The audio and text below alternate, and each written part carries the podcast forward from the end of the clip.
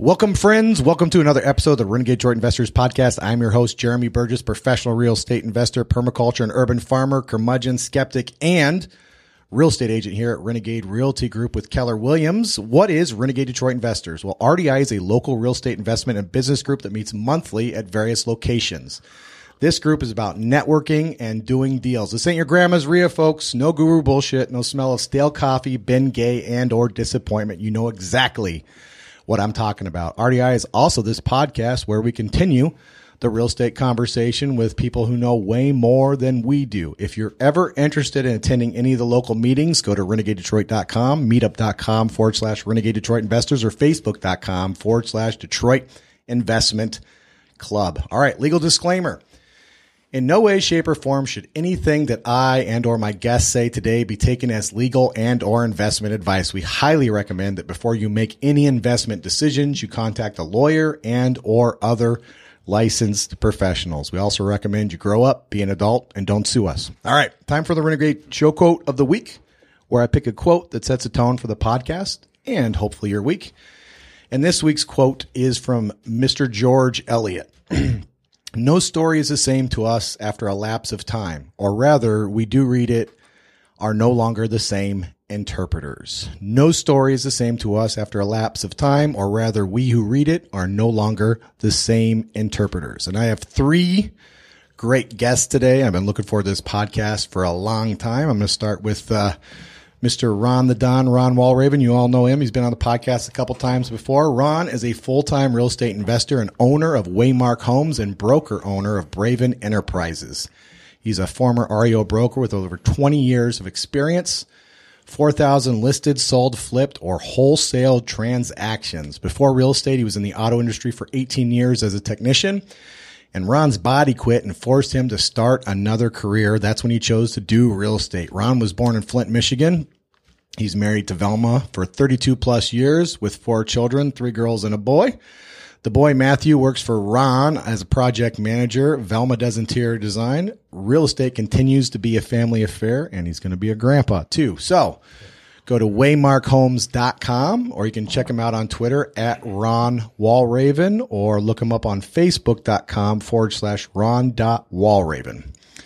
And then I got my first broker in here who somehow survived me in Royal Oak for a couple years. We got Mr. Steve Katsaros. Steve was first licensed in real estate in 1980. I told you we're bringing old school today. He had an investor group of family members buying HUD homes on the east side of Detroit during the late 70s and early 80s. At their peak, they had over 100 rentals. He was a landlord for over 40 years and recently just sold his last rental in Warren. He took a break from real estate in the 90s and early 2000s, concentrating on his convenience store and restaurant deli in Warren, all while being a landlord. Since 2003, has been full-time real estate agent, then broker.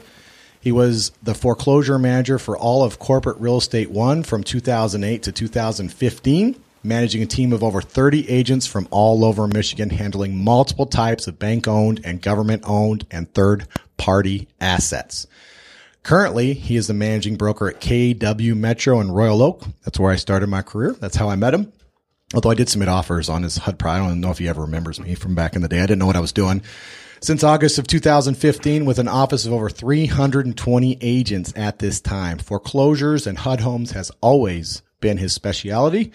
He's been a Fannie Mae broker, although he's not currently, but he is currently still a HUD listing broker. He loves what he does. And at this point in his life, he has a lot of great stories to share and use those as teaching moments. Also, every quarter, he does teach a HUD training class at GMAR for all you agents who are interested. You can reach out to Steve on a cell, 248-229-4663, or you can send him an email, steve at stevekatsaros.com, and that's S-T-E-V-E-K-A-T-S-A-R-O-S. And then my current broker, poor guy, Laith Marooki. Laith was born in Baghdad in 1971 in a wonderful middle class family raised in Chaldean values, beliefs, traditions, and the Catholic faith. Laith had a happy childhood and started his entrepreneurial dreams early, marking the last time he would ask his parents for money. He got into the resale business, buying, selling, and trading at the local market. Laith's high school, college years were more challenging.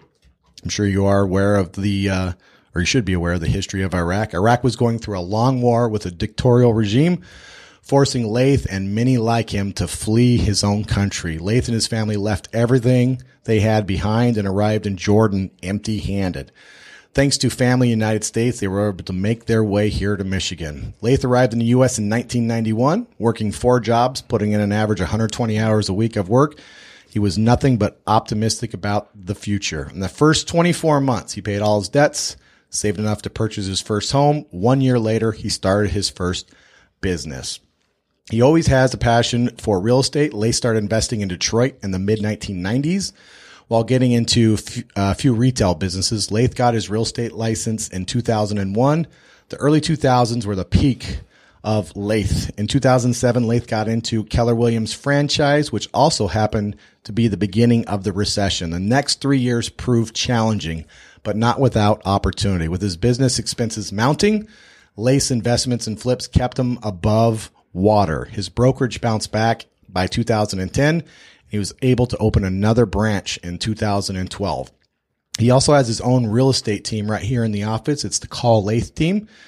In mid 2018, starting with one agent and since then building to 10. He's getting after it. After hitting the milestones they set in 2019, the Call Laith team has the goal of helping 205 families this year. Um, though I'm sure he will take more, right, sir? Oh, yeah. Sky's the limit. So if you got more, you can send it to him. Laith's passion in life is to help people around him and be the wealth maker for the ones in his circle. The journey continues. You can reach out to him on his phone, 248 530 7275, or you can email him Laith, L A I T H, at calllaith.com, which is a great website. That's great URL, by the way.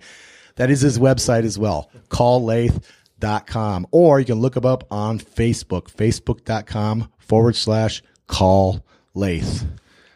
First of all, thank you guys for doing this. We've been trying to get this together for a little while. I really appreciate you coming in. Thank you. Yeah, thank you so much.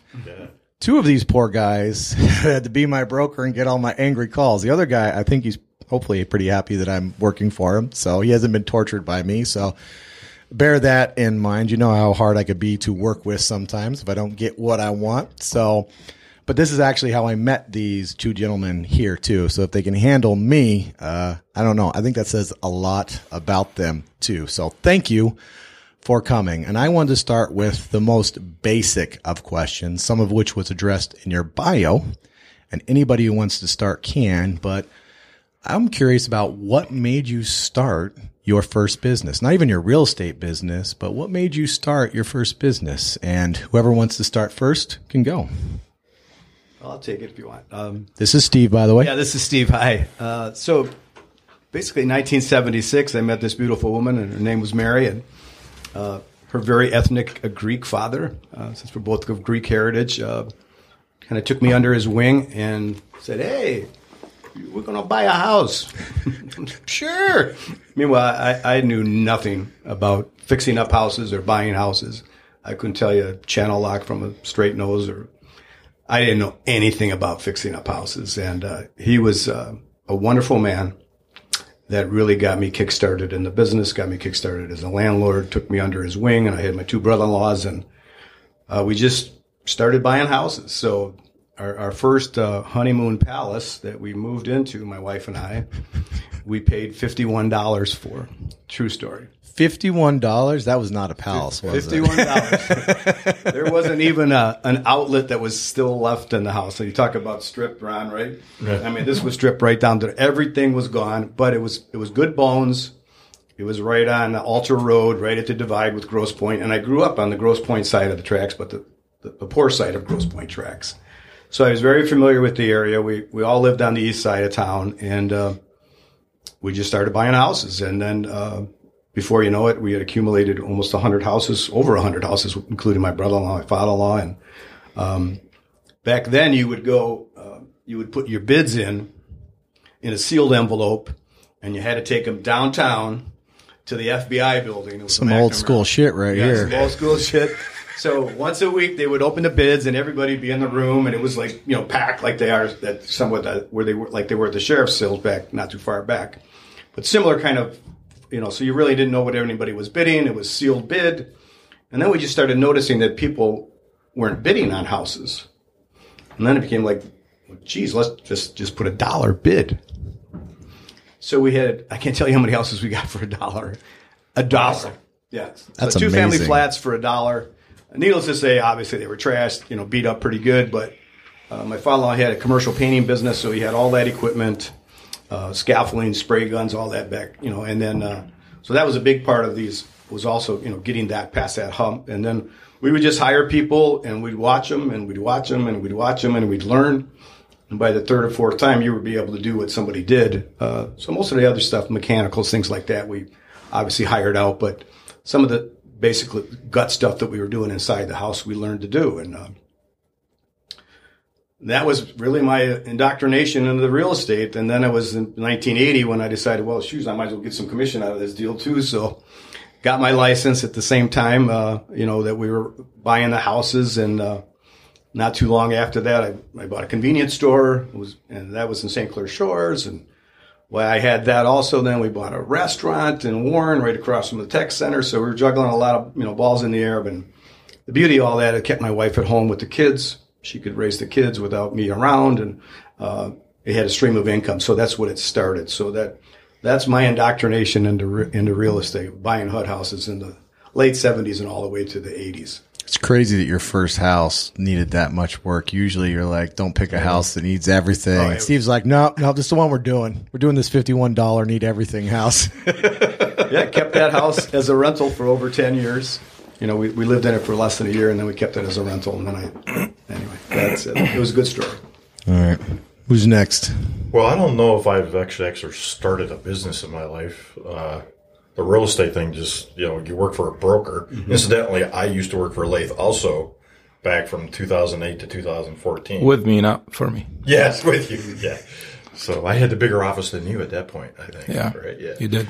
Anyway, so You I had like half out- the office, didn't you? What's that? I heard the stories. You had like half the office. Yeah. My training room in the back of the Troy Yeah. office at 16 was my office. Yeah. Sixty percent of our listings was his. So Yeah. Yeah. you know, at the time. Brought 220 listings with me from Remax back in 2008. That's crazy number of listings around. I mean, I mean, Steve can attest to the of that kind of management, right? It's Oh, difficult to do, and you don't get paid much on every little commission because No. it doesn't work much. And jump through a lot of hoops. oh yeah, going as good as your last deal.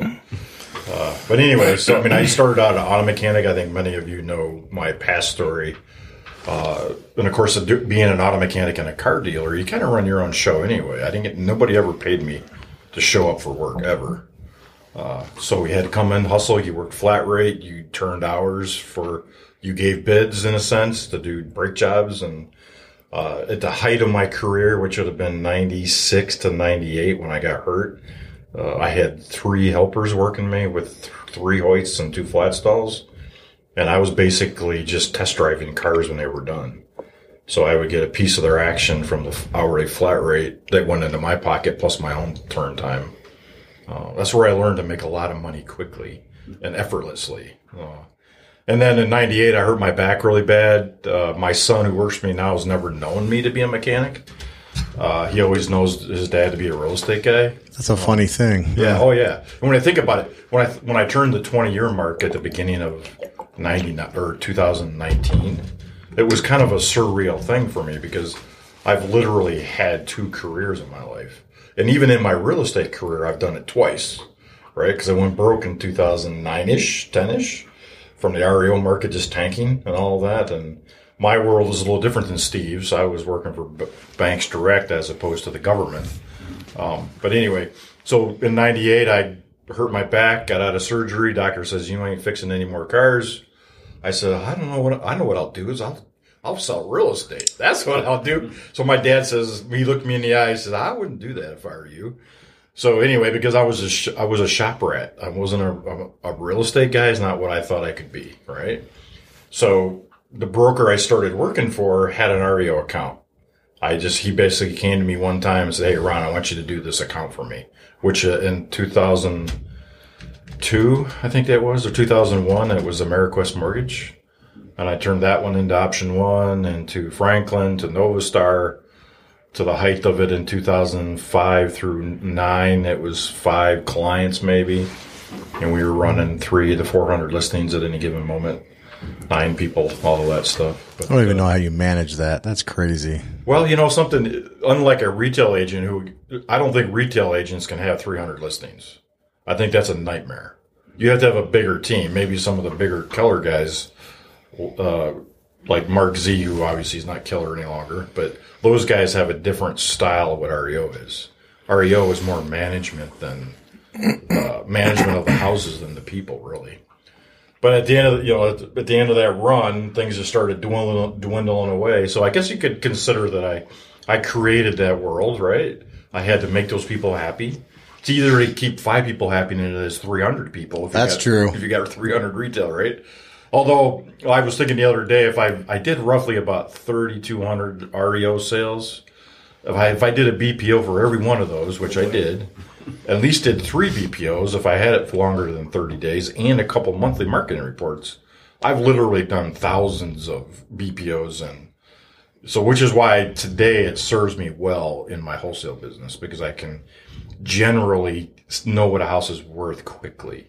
Uh, and I know Detroit like the back of my hand in regards to streets and numbers and block numbers and all that because in, in the mid 2000s, most of our product came out of Detroit.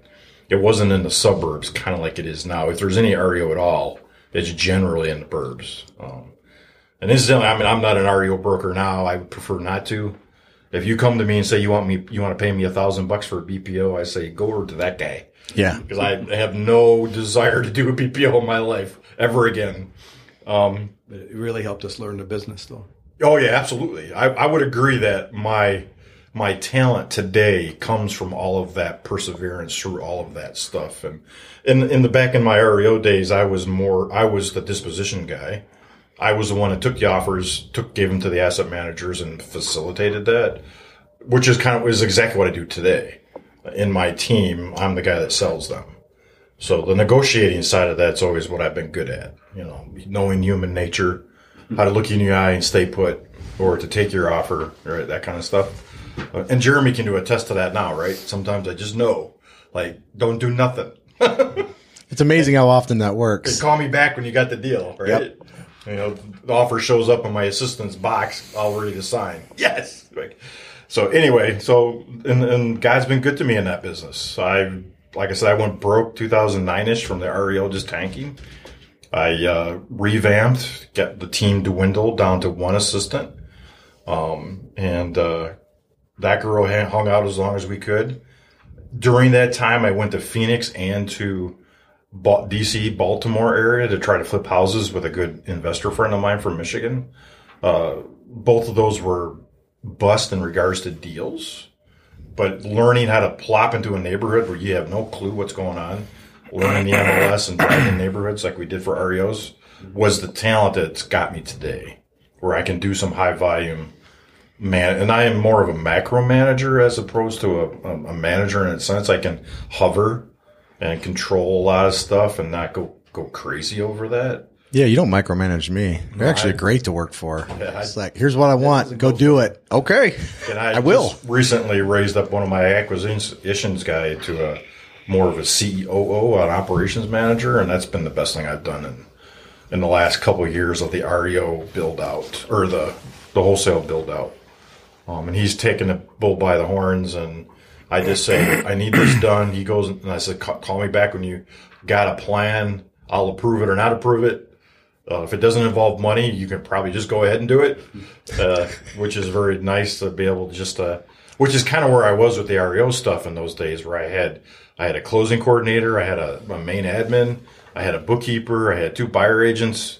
So we had a good team moving forward that was very efficient. Um, I guarantee if the REO had stayed the same, I'd still be doing that No question. just because I, I mean, I was forced out of it and went broke and did everything except file bankruptcy. And I, I'm still dealing with one, one, a second mortgage on my primary is still chasing me because I lost two houses in, in that run. Uh, so it's interesting how that, and it, it, what's interesting is my REO experience got me cash for keys on those two houses too. So when I was the guy on the other side, Hold out, like, right? yes. Yeah. I get Yeah. more. I can get more than that. Yeah. The, the the broker, a guy from Bay City, because I had a lake property up in Lake Ogama, Ogama that we lost, and the and I left. The, the it was it was actually a Fannie Mae file actually, and they wouldn't give me the money. You know, they weren't going to do any cash or keys. So I so I I clear everything out and left a little pile of stuff in the living room. they said yes. And that guy was so mad at me because he couldn't lock it up. Because I just knew how to do it. That's how you play the game, So right? you should have given me that three thousand bucks because it just cost you that. Yep. Anyway, so but then in my primary in in, in Troy, I I collected cash for keys on that deal, and that was the broker. We knew each other. You know, interestingly enough, we all knew each other. Well, that would have been 2011 when that all came down. Uh, and I just recently got back to I own my own house now, my own primary, which was kind of interesting when I probably bought and sold 300, 400 houses in the last four years as a as a wholesaler. I've owned a lot more houses that way than I than I, but I just bought my own just recently, which praise the Lord for that to happen. You know, hard money and those types of in, in lenders are just like in my they're in our sphere, right? So you know how to maneuver through that to get what you need, and uh, it's worked out. I've got a couple older kids. My son works for me. Uh, Jordan is that my oldest is a math teacher up in Midland, Michigan, and I got two younger ones that we homeschool, um, which allows us to travel a little bit, you know, kind of do that stuff. So it's all going good. Well, you're one of the guys, uh, when I wrecked my second business that I looked to is like, if Ron could come back, I could come back. So that's part of the reason why I want to have you on the podcast. It's, it seems like if you're going to stick around long enough, it's impossible not to take hits, get knocked down, that kind of thing. So, um, I looked up to you a lot about that. Laith, how did you get started? Um, well, I don't know how I'm going to follow the two of you. But You had to get smuggled out of Iraq. I think you got everybody beat, man. Different obstacles, right? At least we were freaking born here. you? Well, um, I actually, I, uh, since I was a young kid, I, I love owning my own business. I um, didn't see myself, I didn't see the opportunity for in, in working for somebody. Uh, it just didn't make sense to me since I was a little kid. I mean, my first business really was selling socks in the streets of Baghdad back when I was 15 years old.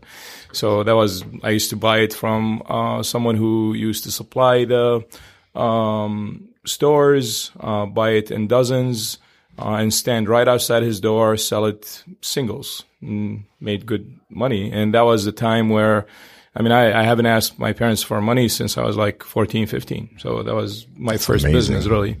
Uh, coming to the U.S., uh, working, so I was working four jobs, uh, two nights a week. I did not come home. So it was like a six o'clock this morning until one o'clock the next day morning or third day, whatever. Um, so you could put all the hours in the world and then your income is limited. Uh, you know, you, you work 120 hours, you make 120 hours worth. Uh, versus owning your business, the sky is the limit. So that's really my mindset. That's how, that's what kind of like got me into, um, getting into business. Uh, I have a background. I'm a carpenter, finished carpenter from back home. Um, not, well, I shouldn't say I'm a carpenter, but I worked for a Finnish carpenter back home. Something I didn't know. I didn't know that either. Yes. Um, I worked for a Finnish carpenter. I came here and worked for a lumberyard. Uh, that was my first job, uh, real job here in the U.S. Um, but I needed the money to, so the first two, three years, I had to work hard to establish my capital.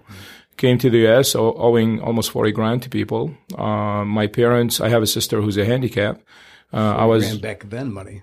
yeah, That was real money back 91, then too. 91. That's that's So- probably like one hundred fifty thousand dollars now or some shit like that. right? Probably, yeah. That's a lot of man. But I'm telling you, we saved and worked hard and paid off my debt. Bought my first house in Oak Park, uh, 92, ended 92.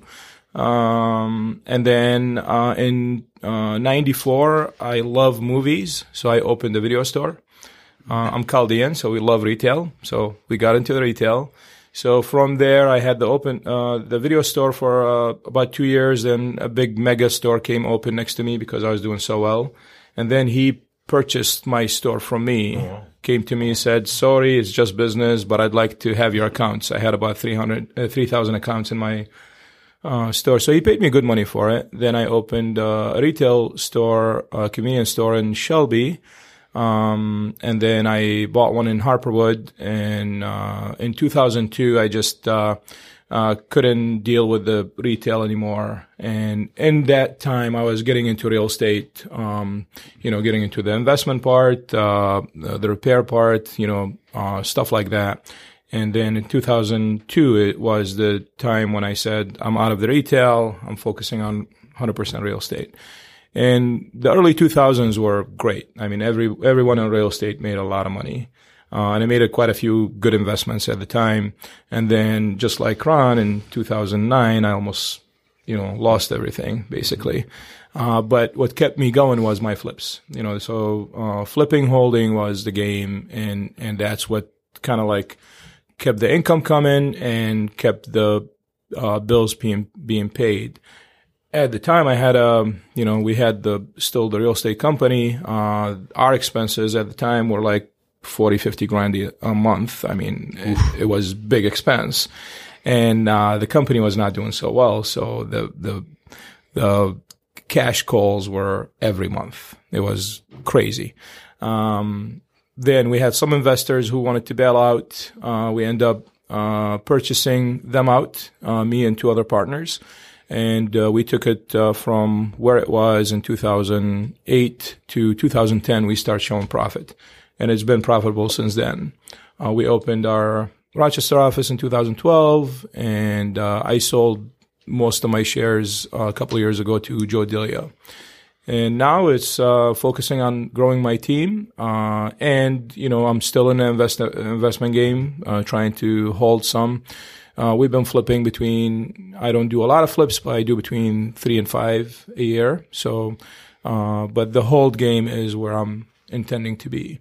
Uh, but just to ask, uh, answer your question on how I got into the business world, it's all about the opportunity because your opportunity is limited if you're just working for someone. So. That's true.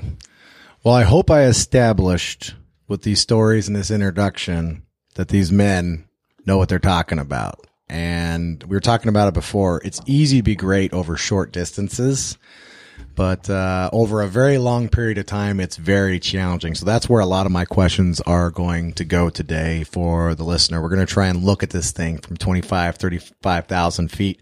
I am going to get to the micro questions that a lot of you posted on Facebook for us to answer. But I think probably the greatest value these men can add to you is trying to think in terms of quarter centuries instead of quarters of years, right? Which really leads me, I'm just going to come out and ask it like, let's just come right out of the gate. Whoever wants to start can, can start. What was your single greatest mistake? And if you can't narrow it down to one, I'll accept two or three but usually there's at least one. I could think mine, you know, it's like, I know what my greatest mistake was, but let's just start about the, the dirty, the down and dirty and just start with what was our greatest mistake? Are you talking like in uh, business? Or life. yeah. We could say business or life. Uh, got, well, they're really the same thing, right? mm-hmm part of why you guys are here too is you're extremely authentic. There's no two Laiths. There's no two Rons. There's no two, it's Steve, Ron, Laith. Every time I meet you, every time I talk to you.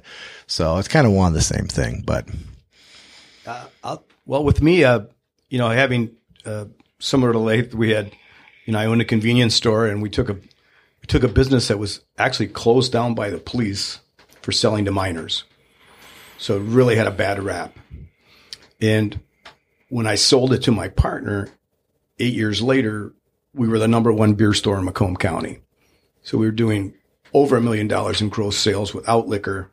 And back when cigarettes were eight bucks a carton, right? So it was a lot of sales in a very short amount of time. And, you know, the promoting that you had to do and the time and energy that you put into that business. And, and then at the same time, for whatever reason, we bought a a restaurant deli.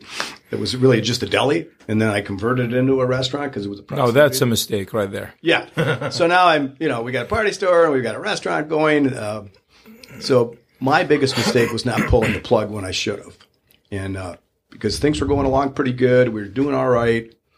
Um, and then we hit, you know, one of the downturns, gang, and guess what? It's coming. Okay, we hit we hit a downturn in those businesses, let alone the real estate part. And I should have recognized that and, and pulled a plug. But, you know, when you're in a, you're raising a family and you're worried about how you're going to support your family, we, we stuck it out, we stuck it out, we stuck it out. And, uh, I wish I would have pulled the trigger quicker to go into real estate full time because I really didn't go back into real estate till 2003 full time. And I wish I would have pulled it about 10 years because I, I, I, had a, I had a rough 10 year patch maintaining those businesses. Uh, you know, at the same time being a landlord, but I wish if I go back, I would have made the jump full time into real estate much sooner. Yeah, sunk costs. It's hard to let go, isn't it? That's exactly what I did, by the way. Was, I did the same thing. It was like as Urban Detroit wholesalers were circling the toilet, I just didn't accept reality. I thought I could work my way out of it, but you actually can make mistakes so big that the only way you can get out is to start over. And I just wouldn't let go either. Now I understand it from the outside in, sunk costs, but when I was in it, like I didn't see anything else. Ron actually showed up to my house one time. I had to sign a deed back over. I just did it. Like I was like, I'm going to fix this some way, some.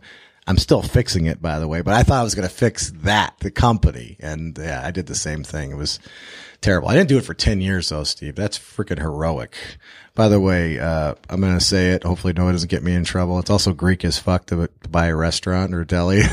like, and you're like, that's Chaldean as fuck to get you. you know, like, I'm just going to throw it out there. If you haven't lived in Detroit, it's one of the reasons why I love being here. I said It's, party store the other day in Arizona. Like, What's a party store? You don't know what a party store is? I That's lived like- here for seven months before. I'm like, party store, man. They really Yeah. like their parties here. No, they mean liquor store. I'm like, Right. oh, I get it. Yeah, That's we, how we fresh we were I the was. aberration. Uh, we were the non-Chaldean party store. in St. Clair Shores. We were like, What we were, what year was that? Uh, we were 82 to 89. Yeah, and, that's- uh, we, you know, That's it the peak of the Chaldean party stores. There. Oh, man. Yeah. gas stations too, right? We used to have uh, now, yeah. truckload sales in the parking lot of whole semis of Pepsi, whole Holy semis cow. Oh, yeah. of Coke, selling them out of right out of the semi. Mm-hmm. I just put a stock boy out in the you know, and that's all he did. And we made like three. We used cents to leave them out in the parking lot. Yeah, Yeah, overnight. That's crazy. How much stuff did you get stolen? How could you do that? They do. I guess it works, right? Comes with the business. right. Yeah. Well, greatest mistake I, uh, beside getting my broker license, That's hilarious, Liv. Besides that, obviously. Uh, I think I think um, maybe trusting people a little too much and um, not pulling the plug on some uh, give giving people the benefit of the doubt. That's probably uh, one of the mistakes that I uh, uh, I would probably regret the most. Um, people when people disappoint you are the probably and me, to me I take it to heart, and that's probably affect everything, including my business, my personality, my um, the way I look at myself, uh, because you feel like you're played. You know, you're you're dumb. So that's not a not a good feeling. No, I So I know think- exactly how that feels. By Yep. the way, it's terrible. Yeah. So I think my my my weakness is to uh, uh, think of people uh, in the best way possible, and I think that cost me a lot of money. So yeah, Yeah, I would agree that uh, I think as honest people with integrity that are just looking to make a buck to feed their family, I always look at things like how do I feed my family with what I'm doing? Because I think an entrepreneur has a certain mindset about. I mean, when I when I go to people's houses now and they've got cars and furniture, I think about how am I going to flip that? Like, who's my buyer? That's exactly what I'm thinking, right? it. And I think as entrepreneurs, that's what we do. So I would agree that weakness slash mistake is just being long suffering, and I've done it twice. Uh, in the uh, when I was a mechanic, I was hurting. I, I nursed my back for three years easy before I just my body just finally gave up. It forced me to do what I ended up what I'm doing today. And then in 2007 and 8, when REO was just drying up, I refused to believe that there's not going to be any REO to sell. But the way that the electronic world is really what flipped up, flipped around what we do because it made it simpler for the banks, the government to, to, uh, dispose of those assets as opposed to the way we were doing it. I mean, when I was doing BPOs in 2001, we would take photos with a regular camera, it's old school, right go here. drop them off at the Oh, yeah. store, get It was developed, grueling. buy a bunch of glue sticks, stick them to a piece of paper, and then overnight them to the asset manager. I think about that today, how archaic that is. I'm going, there's no way I would do that today. And I remember that back in 2005 and six, when they were transitioning electronics, I bought this. Uh, I was at a Remax office then, and the Realtor.com people came in because that's when the website started kind of really coming about, right? That would have been more like 2002. But they sold this like media package, right? It came with a digital camera. It was a Kodak one, right?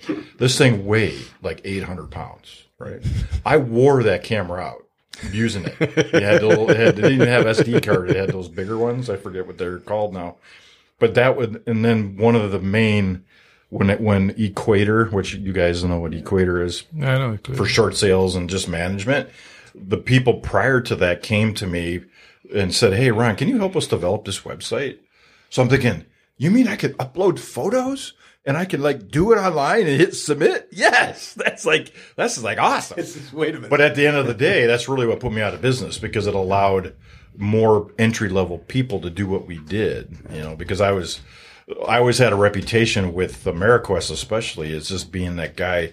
They could count on me to be on time, not to lie, cheat, or steal with them, because I knew that they fed, they were feeding my family. I'm not gonna, I'm not gonna double up on a deal big for one deal and give up 30, 100 of them. That's not gonna happen, right? So I, and it's interesting is how, you know, it's not a mistake, but I, I persevered through that and got that reputation of being the honest REO guy that's worked for me today is because when people come to me, they believe what I tell them. You got more offers? No, you're the only one. Okay. They believe that, right? And that's tough. That's, that's a, and there's lots of guys that were doing what we do That was huge back then. that there, you could name three or four right off the top of our heads that would just, Oh yeah. I would say you, you want to make an offer in that house? Don't come to me. You need to go straight to that guy because there's no chance I'm getting that deal for you. Yep. None.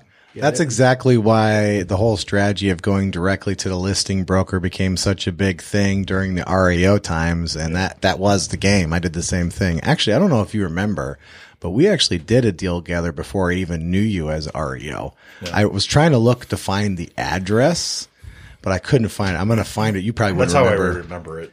Would Yeah, the address. it would be the address. But I, I tossed all my Urban Detroit wholesaler stuff when I started over again. But somewhere in the pile there is that. Yeah, it was pretty terrible during the REO days. So I, I mean, of course, my long suffering attitude kept a lot of staff on staff that that broke me. The 2009 window with a few people that obviously Laith knew at that time knew those people because they were in his office, and we just dwindled that. And I just I just paid off one of those people just like uh, like about six months ago because of payroll. Just like hang out, hang out. It's going to be different. And of course, it didn't. And of course, they trusted me to do what I said I was going to do, and I've done that. It just took a little longer. That's Yeah, all. it's just, yeah. I, I, I'll gladly pay you a hamburger tomorrow. I just don't have the hamburger today, right? I'm not going to go anywhere. You can Google me and find me. For you to know that, that's from Popeye. Just Yeah. I was gonna say, how many people have actually developed film? How many people know what pot? We're gonna have to throw in some some You, more. you had a good crew though. Oh, back yeah, then. absolutely. You had a good crew. Yeah, and, and most of those people were, you know, they were part of the church I belonged to, or they were just in my sphere that way. Um, and they were just good real estate people. My main is my main office manager, Karen Haskell. She had been in business 20 years prior to ever working for me in 2005, I think she came. And with her, with those people, I could just say, you just do, you just get the job done. If you got a money issue, then you come to me. Otherwise, I don't want to hear about it. I, on your screen, it says, is it closed yet? That's all I wanted to do. you know, if you got to give up a thousand bucks to get it done, you ask me first and then give it up. If you're at the closing table, we're not walking away because of 500 bucks. You get it done, right? Because we don't make money unless we close. And of course, a lot of buyer agents around town, they just live off of the contracts, not off of closing. Yeah. So it makes no sense to me. So There there was a there was a lot of dirty business mm-hmm. in this part of the business, and you know, guys like Ron and you know Laith, when you communicating with people like that, you knew they were you were getting this a fair shot. Your your offer was even being presented. There were so many, so much of that dirty stuff that was going on that you know people would go MIA, missing in action, stealth. You'd hear nothing back. You'd present an offer. You'd send an offer. Nobody would even acknowledge your email. You'd call there. Nobody'd ever pick up the phone. Uh, and mysteriously, you know, all of a sudden the, the property's pending on the market Yeah, within for a sure. day or so, right? Yeah. And in those days, you had to fill out the form to send it to the asset manager, right? You didn't know, it wasn't no like online thing to submit it to actually have a trail. So you could easily, Yeah, there's a lot of that. a lot of manipulation Yes. going on in the you know people trying to catch both ends of the transaction, and uh, yeah, it's it was very frustrating.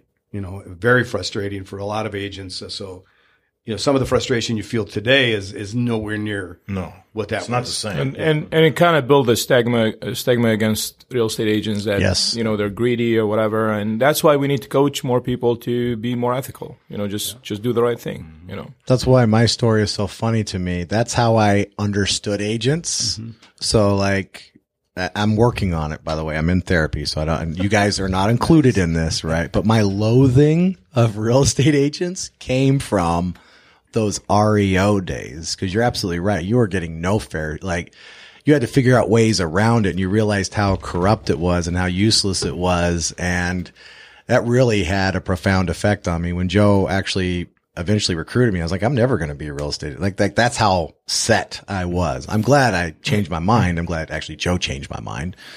Um, I'm glad I did, but that, that was like, you, you nailed it right there, Laith. Like that, that was imprinted on, on my head. but if you So- check today, I guarantee you more than half now. are gone. Yeah. Also, the ones who did these deals, they're not in the business anymore. yeah. the down and dirty REO guys back in the early 2000s, they're all they're all landlords Yep. because the mentality of that REO guy is different than the retail.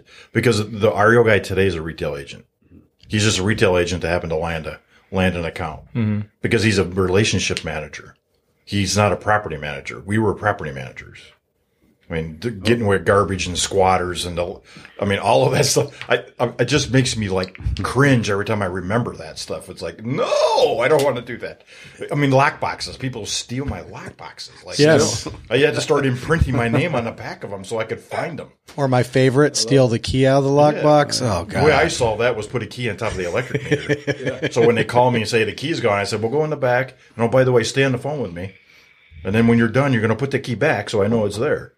And that worked for a while. But yes, Yeah, agents don't know how easy they got it today versus what was happening in the early 2000s. So yeah, Well, you guys brought We up used to some. manage the whole Go ahead. aspect of the REO.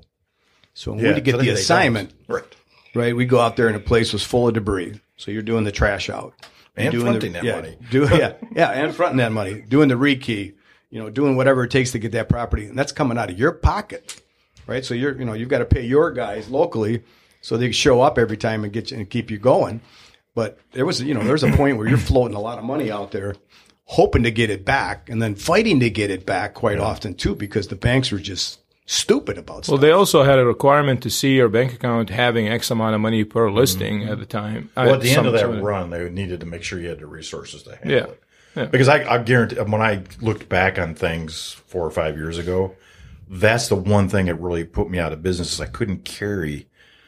I had not gotten reimbursed to the tune of hundreds of thousands of dollars. That I carried that and I couldn't carry it anymore. And that's when I just had to give it up. Like I can't do this, and I didn't cross the I and dot the T. You're not paying me. That makes no sense to me. You got to check, and you. It's like, I mean, like, uh, don't- let's not go there because I'll just like yell and scream.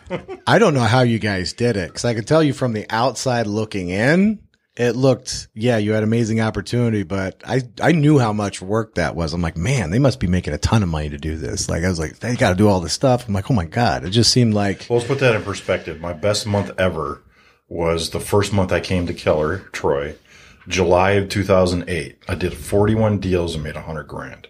So do the math. all right, that's pretty good. So if you do the math in regards to the split of all that, and I had to give part of that to the broker, I mean, we're talking like 1800 bucks a deal, which is why those REO guys double up, Yep. right? Yeah. $3,600 to do all that work that we do and we watch the house for six months. I mean, it's like, yeah. it's just not, it's not what the REO guys do today is not what we did then. Not one, not one minute of one day. You guys also brought up a great point. From the time I started, which I am definitely the youngest, nowhere close to you guys, th- I was like right in between where half of them still had picture books and then half were online in like 2005. And I know, I didn't really know what I was doing until like 2014, to be quite frank, but I still did a lot of stuff, but I didn't have to do the very beginning. You guys have seen the industry change multiple times, which kind of brings me Three to, by five cards. yeah. I don't remember. As an. I say I wrote my first offer on a stone tablet, just so you know. tablets before everybody else, right? As an agent, I don't remember the books. I remember trying to buy a house with the books. Yeah, me too. But PC Access was in place when I got in, which Yep. would be totally archaic today's world. I mean, Well, I started in a small ass town, Pullman, Washington. So there's like, I like to joke with people is uh, 30,000 people, 20,000 students, and 10,000 wheat farmers. That was it. This little town, Pullman, Washington, all the way out in Eastern Washington. So yeah, we didn't exactly get like top notch technology like some of these Metro Detroit areas we got. So we were still doing a lot of flipping through books. And I remember thinking, this is a terrible way to do it. You know, not that I had a better way to do it. It was like, I was like, how do you guys sell anything this way? This is like, I think that was one of the reasons why too, I never wanted to be an agent. But now the technology, it's, man, it's entirely different. Even from the short time I've been doing this, it's not even the same thing anymore. Mm-hmm. So It's wonderful. That's all I can say. yeah, yeah, yeah. It's, it's, it's, it's high tech, moves fast. That's why my wife always complains about me on my phone because I can sell. You, you know, you can get a Wi-Fi connection in an airplane. Mm-hmm. And you can do iMessaging for free, mm-hmm. right? Yeah. I can sell houses on an airplane 30,000 feet going 600 miles an hour. I can do that. Well, the speed of business now, even compared to when I started in 2005, it's way better. Like it's almost insane. I gotta, when people, I, I do a fair amount of out of country work too for out of country investors. And I have to constantly remind them like, Hey, you need to sign this. Like, what's the rush? I'm like, I don't think you understand. The pace of business here is way different. If we don't turn around a bottom line PA in at least 24 hours, you know how many phone calls I'm getting? You know, it like your expectations here. That is one thing. The speed of business has greatly picked up. We did up. one last uh, last year. We were just testing one from receiving the offer to bottom line six minutes. That's pretty fast. That's amazing. I wish I could get them that Put on fast. dot loop, send it to the buyer, seller, six minutes. So we apply that to the REO world too. Back in the early 2000s, we used to be able to list it on Monday and close it on Friday, which you can't do that with an REO today because of the way the title works. They got to clear it. They got to make sure the deeds are there. AmeriQuest, especially at the end of the month, they'd be all over me to get things done if I got that listing on Monday and I got a deal together. And if I didn't close it, that my, my next month was was not good because they'd be all over me about the fact that we didn't close it. That's crazy. We learned how to do it fast. Let's put it that way. Yeah. Well, actually, I think speed of business is better because if it's going to die, it dies faster, and if it's going to succeed, it succeeds fast. Like, why drag it out if you don't have to? You know.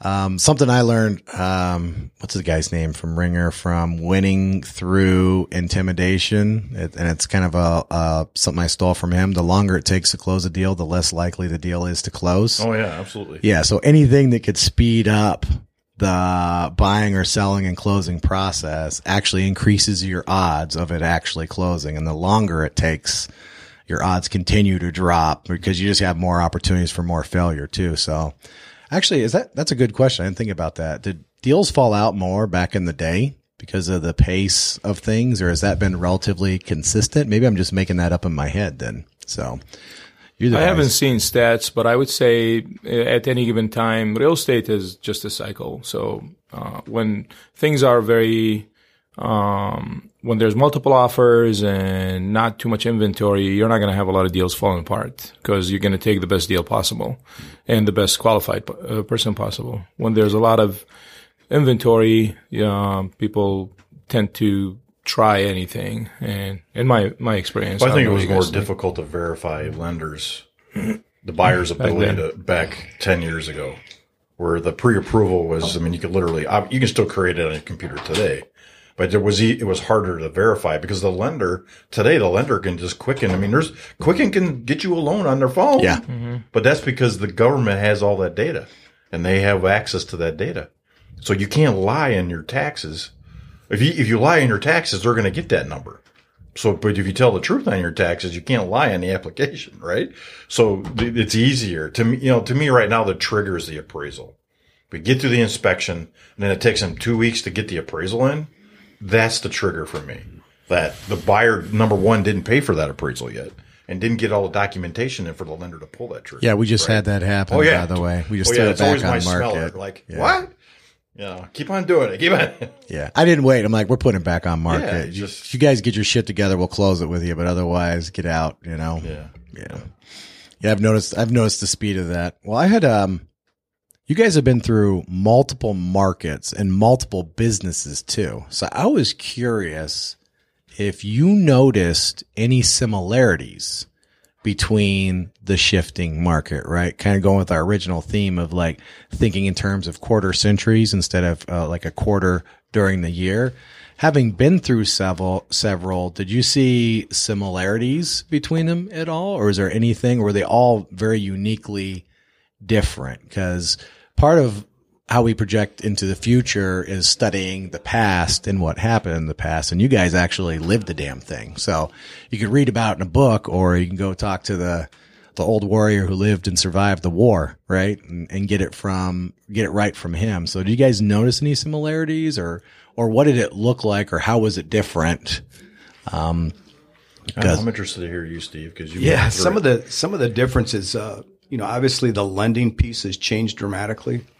Um, you know, going you know from 17 percent interest rate in, this, in, the 18 you know early 80s uh, to now where it's in, in, the in the checks and balances that are in place. I think you know I, I hope and pray we never get back to where we were during the peak of the past recession. I mean, that was horrible, horrible for people, right? Experience everybody's family. It touched you guys as well, right? So, um, now I think because of the lending piece is different. I mean, you can't just get a loan because you fog up a mirror. I mean, those days are over with. Uh, hopefully, right? Uh, we still have some docs to submit with a loan. Uh, we don't go back to the no doc kind of thing again. When that was that was a, you know, another challenge against the business. So I think it's tougher to, you know, be, get that upside down on a house now. So, you know, when you look at the stats on Realcomp, you know, it's still it's only three or four percent of the market are are shorts in foreclosures. Yeah. And that stays pretty consistent, you know, with in the last three to four years. So to to grow to that number where we were at at peak at fifty percent, you know, that's not going to happen anymore.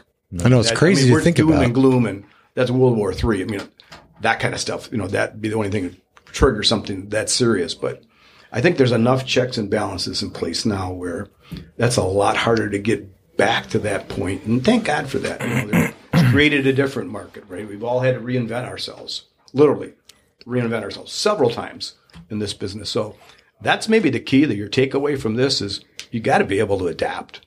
You can't get stuck in a rut. You know, listen, watch, observe, and don't be afraid to take chances. I mean, that's what life is, and to succeed. I mean, Laith is like, mean, you know, I get chills thinking about what he had to I do. know. We have no idea no, I can't even imagine. leaving your mother country, leaving a lot of your family behind, and not having any money in your pocket. You know, that's crazy for people. They they can't fathom that in today's world, right? still blows my mind. Yeah. Every person I meet who does that, I look at him like, I know how hard it was for me. Right. And I'm just like, how the fuck did you do that? That's what I'm thinking. I was like, damn, that's amazing. That's also why I, I'm not, this is not a political statement. It's why I like immigrants because anybody who's willing to do that, I gotta say is my kind of person. You know, I'm always looking to top grade my life. And if somebody has suffered or done worse and succeeded, then what the hell's my excuse? And I want to be close to that person, you know? So that's why I'm like, I think being Come on over. uncomfortable, being uncomfortable push you to do things that you never imagined doing. And that's why um, we say be comfortable with being uncomfortable. You know, that's part of business. Uh, I think to answer your question about, um, uh, you know, down market, uh, or uh, similar similarity between the old market and new market and so forth, so on and so forth.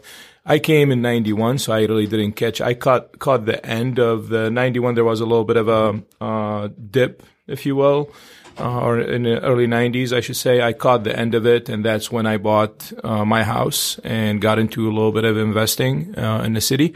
Um, and then we had the big one in 2007, 8, and 9. Uh, I believe if if it's too good to be true, uh, that you you smell trouble. Uh, when you start seeing people who can't afford buying a house getting a five hundred thousand dollar house, uh, obviously there's a bubble coming. So, um, and I I agree with Steve uh, having the regulation. Uh, the deregulation was the start of of everything um, that happened in in. Uh, in 2007, 8, and 9, uh, because banks were just giving everyone. I mean, I got a, a line of credit, uh, personal line of credit with no guarantee for 100 grand from Chase. Just walked into the bank. I need money. Sign here. Boom. I mean, this is not going to, ha- hopefully it's not going to happen again. Um, but that's too good to be true. You smell trouble. That's, a great point. If it is too good to be true, it's too good to be true, right? Or it's a trap. and you're about to get caught in it. What I remember is going to conferences, the REO stuff in the mid 2000s. Right. The, those California, the sand states in Florida, those guys were going to the courthouse steps and just making a killing. And the notice of defaults were, were more in those areas that people thought things were good. Whereas in the Midwest, the world was tanking. So when it really did tank, when the East Coast and West Coast fell apart, that's when Detroit just, right? That's why the market just fell out overnight. And if you throw in the fact that, of course, we're, we were too heavy into the car business, which I think right now, if we have a, a cycle down, which I think we're going to year and a half or two, I think is kind of my prediction of that, uh, that it's not going to be the same because we're not, our core business is in automotive, right? We, if we don't sell a car, we're still going to eat. Right, I think. Yeah, it's, I mean, it's way different now because you had all those suppliers around all those auto plants, so they all that this that trickle from the auto companies. And my dad was my dad was lucky. My dad retired in 2006 as a GM engineer. He got out before GM. That's perfect timing. Oh, boy, oh, yeah. you couldn't cut it any closer. Another year that, and a right? half, and he would, uh, his pension would be gone. I mean, he makes more now than he did when he was working, because of the because of course that's what GM's problem was was the legacy costs, right? Yeah. So I think that personally, I think that that buying frenzy that we all didn't see in 2009 and 10 we all wished we could buy, go back and buy all those houses now because we, obviously the future ball, you know, the crystal ball in the future. You know, a lot of these guys that bought that are selling houses in Royal Oak today look like geniuses because they bought them in 11 and 12. When I remember looking at vacant land in Royal Oak going, I'm not going to pay that much for it. You know, and this junk stuff in, in Royal Oak that now is, you knock the house down and build it up, it's like 500k. I mean, Hazel Park, they're yes. building, and you know, and these these lots were for a thousand, fifteen. Uh, some of them were like hundreds, you know. Right. And now they're building, you know, two, three hundred thousand dollar homes in them or whatever, you know, a couple hundred thousand dollar home. Well, of course, I think that that part of Oakland County has a has a mystique to it. Mm-hmm. Hazel Park's kind of at the bottom of that mystique, right? But it's but it's doing oh, well. yeah, now. absolutely. It, yeah. it, doesn't make any sense. Yeah, right. If you're if you know what it looks should look like, it doesn't make sense. Well, I mean, a lot of people are saying we're about a year and a half to two from what happens in California. That I don't know if you guys heard that before. It seems like the West Coast Coast gets it first, and then we get the bug about a year and a half, two from from then. Uh, that's what happened the last recession. It started then and came here. Uh, I feel it, it, would be shorter time now because of technology. I think the year and a half to two might shrink to, you know, less than a year because um, we're so connected now. You know, the, the internet is way faster and people are relying on it way more than 10 years ago. So, um, you know, sometimes I tell people watch what's happening in the West Coast to know what could happen here. Uh, and I know the dynamics have changed now. We're not just automotive. We have a lot of uh, other industries that came to Michigan that could help us, which is a great thing. Um, but I still the rule. I, I I feel the rules still apply. We need to see what's happening in other states and not just bury our head in the sand and not look at what's going on, you know, in other parts of the country because these are the ones that usually start the um, creative, you know, financing and the creative investing and all that, and they're usually the ones in trouble first. So, well, what's interesting is I when you know the market started heating back up, I'm going to say 16, 17. I think we can attest that that summer market of 17 was the start of what we're at now, where we're back up to where we were. Is that uh, the everybody? There's a lot of pent up money because everybody that got hurt, or at least they said, uh, "I'm not doing that," and they just saved all their money. Now they're un- they're unloading it, mm-hmm. right? So I think that for me, just going through a a down cycle in real estate, I'm ready for it to down and buy everything I can buy. That's really what I'm trying to accomplish. Uh, in my wholesale business, I think 2020, I'm going to buy everything I can get and wholesale it.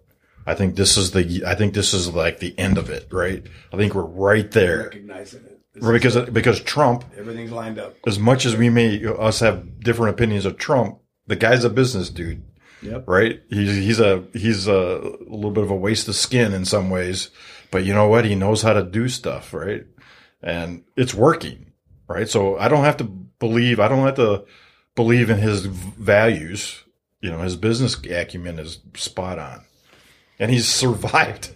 I mean, he's he, I mean, he's almost more Teflon than uh, Clinton was when he went through all of that. Well, yeah, if you can survive New York City politics, Oh, yeah. that is kind of like a gladiator school for like getting stuff done with cities, right? Like, would you pick what, I don't know what other city you would pick to do something. That's not a fun place. And the numbers like that was, that is a little bit like gladiator school.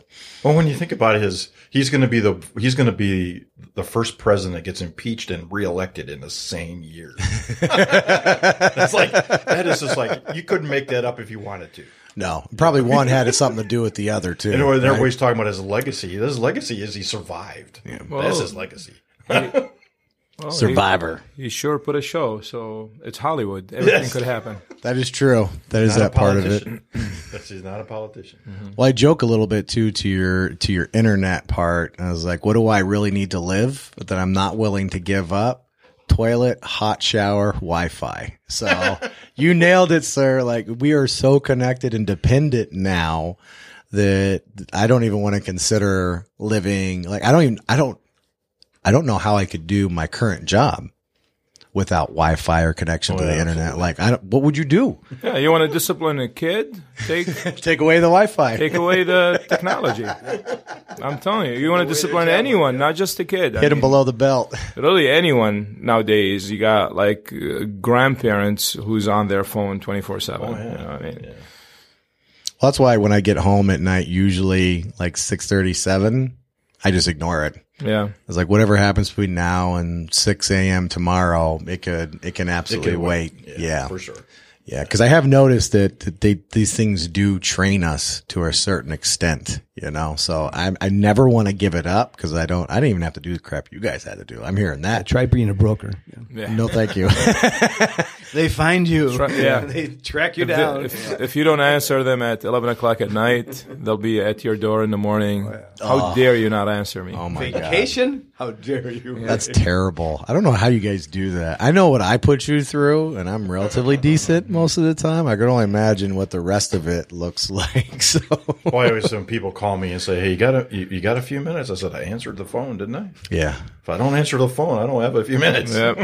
that is that is one of the questions, the stupid questions. Let's go. Hey, this is Jeremy speaking. This is how I answer my phone. And they and they say, "Hey, how you doing?" And I'll say, "Great. What can I do for you?" Just cut that shit short, man. you know how many phone calls I got to make today? Come on, let's get to the point. So, um, well, we got some business questions too, but I got one more I want I want to to ask you. If you can go back at any point in time in your life, and Steve kind of already did a little bit of this, but I want to get this out there, and you could reason with your younger self. What would you attempt to impart on yourself? So that's a fancy way of what should everybody else do if they're just getting started, but I'll ask it that way and make it about you guys. What would you go back and tell yourself or teach yourself so you would do things differently than when you started? I would have got into real estate sooner. I mean, I I was 35 when I started doing real estate, and I I nursed myself for at least seven eight years in the auto business before I just was forced out, and it was really a reality of paying my bills. I mean, I was I bought a brand new house in '94, had it built, and I was working hard to pay that bill. My wife had a job at the same time. Then I had my first child, which didn't change my life so much financially because we daycared her. But I just remember thinking that five years into my real estate career, I said, dang, I should have done this five years before, before this, right? Because it, I, I realized that I have, I have an inherent drive just to feed my family, which ultimately is making money, right? And I have a, I have a talent to make a lot of it, which I've attested to going broke twice and rebuilding it again to have a, a way of feeding seven or eight families, right? I was in those REO days, I had nine people to feed. Man, That mattered to me, which is why I was so distraught and hung out so long and took the heat for myself that I'm still dealing with today. Actually, many of those people filed bankruptcy and just got other things out of real estate, but I just, I just persevered. And, uh, it took me. I read. I read this book. A guy named Os Hillman. He's a, a, a Christian believer. And he wrote this book about seven years of adversity. So when you start getting into that adversity, part of things, it lasts about seven years. And it's a very biblical thing, right? You know something? If that's 2010 is kind of when the, when the bottom hit for me and all I had to do was look up. Only place I could go was up.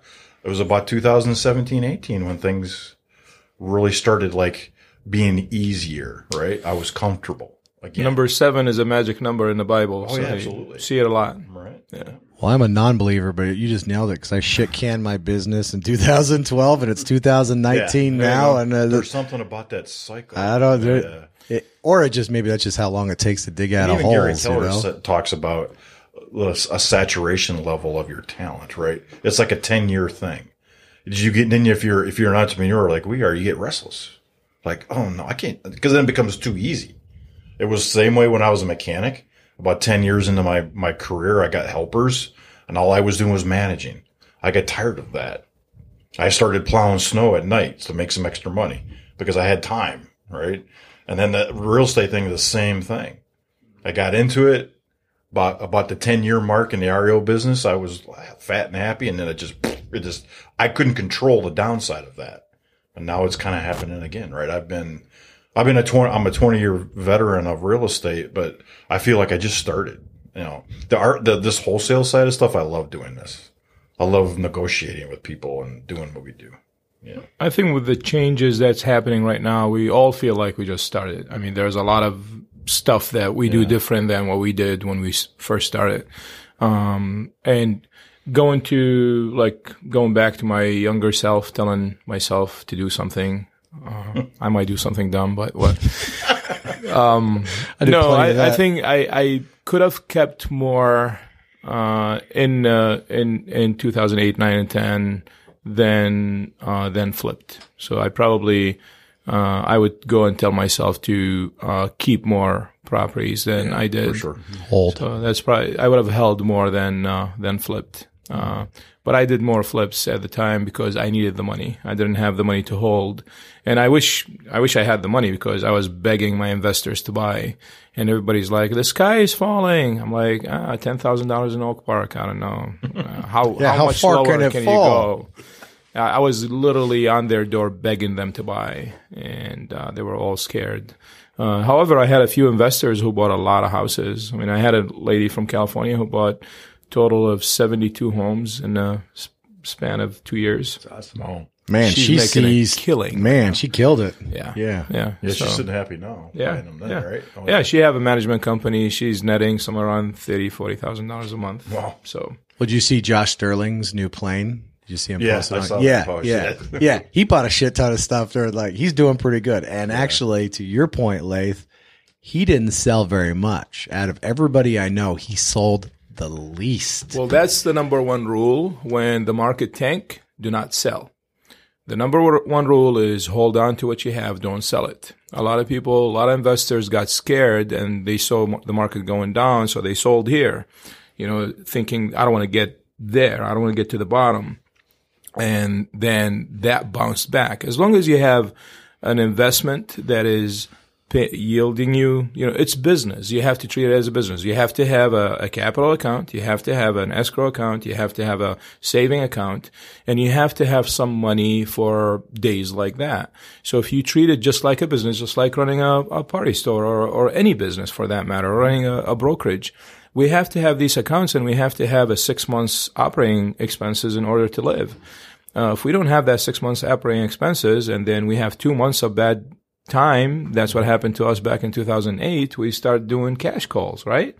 So, uh, if you treat it as a business, if you're, if you want the biggest advice, in my opinion, uh, from, from now until, uh, hopefully it's not going to happen, but it will happen, another dip, is, uh, generate as much as you can to have enough money, uh, in case you need that money. Set it aside, put it on a CD, put it somewhere. I don't care where you put it just have some capital and build your your um, hold as much as you can and try to pay off as much as you can. Uh, so you have that passive income coming. And then when times go bad, I know you lose the value of the property, but if it's yielding you profit, who cares? It'll bounce Yeah. back. It'll No, it's, even if it doesn't bounce back, who cares? I invested this. I'm making eight, six percent return on investment. And I'm making it through good time and bad. Who cares if it goes down? yeah, good times. Good times never last, but neither do bad times, right? Yeah. That all changes. Well, we can attest to that Yep. right now. yep. Yeah, for sure. How do you guys manage risk and failure now versus when you were more like me, all dewy eyed, still wet behind the ears and figuring it out? Has that changed or how do you guys look and view at risk and manage risk, right? Cause it's obvious you read the books and all that.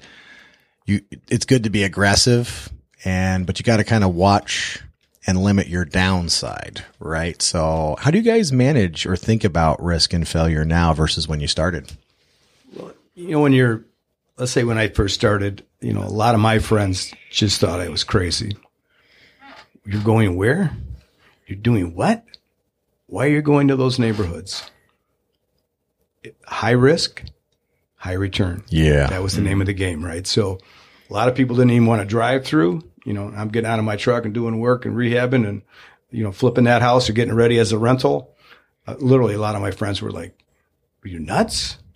A little bit. Maybe. You know, a little bit. But yeah. You have to be. right. So, you know, that's, that's always going to happen. So, you know, at this point in my life, I'm uh, going to be a lot less risky because I'm looking at my twilight years and, and God willing, and, you know, a few years when I can retire, then I want to have all my ducks in order. And that's why I've now I've gotten out of the rental business. I'm not a landlord anymore. I don't want to have any roots planted.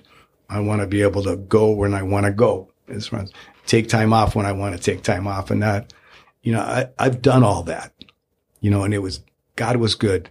Life's been good. And I've been very blessed in my life. Uh, four beautiful children, eight grandbabies. A They're cute too. life. Yeah, their It's- grandbabies it's a- are cute. It's a good part of life, Yeah. and uh, I want to enjoy it, you know. And uh, but I, and, you know, I, when I'm counseling new agents and I'm teaching new agents, I'm like, to, to Laith's point, make sure you have that money set aside.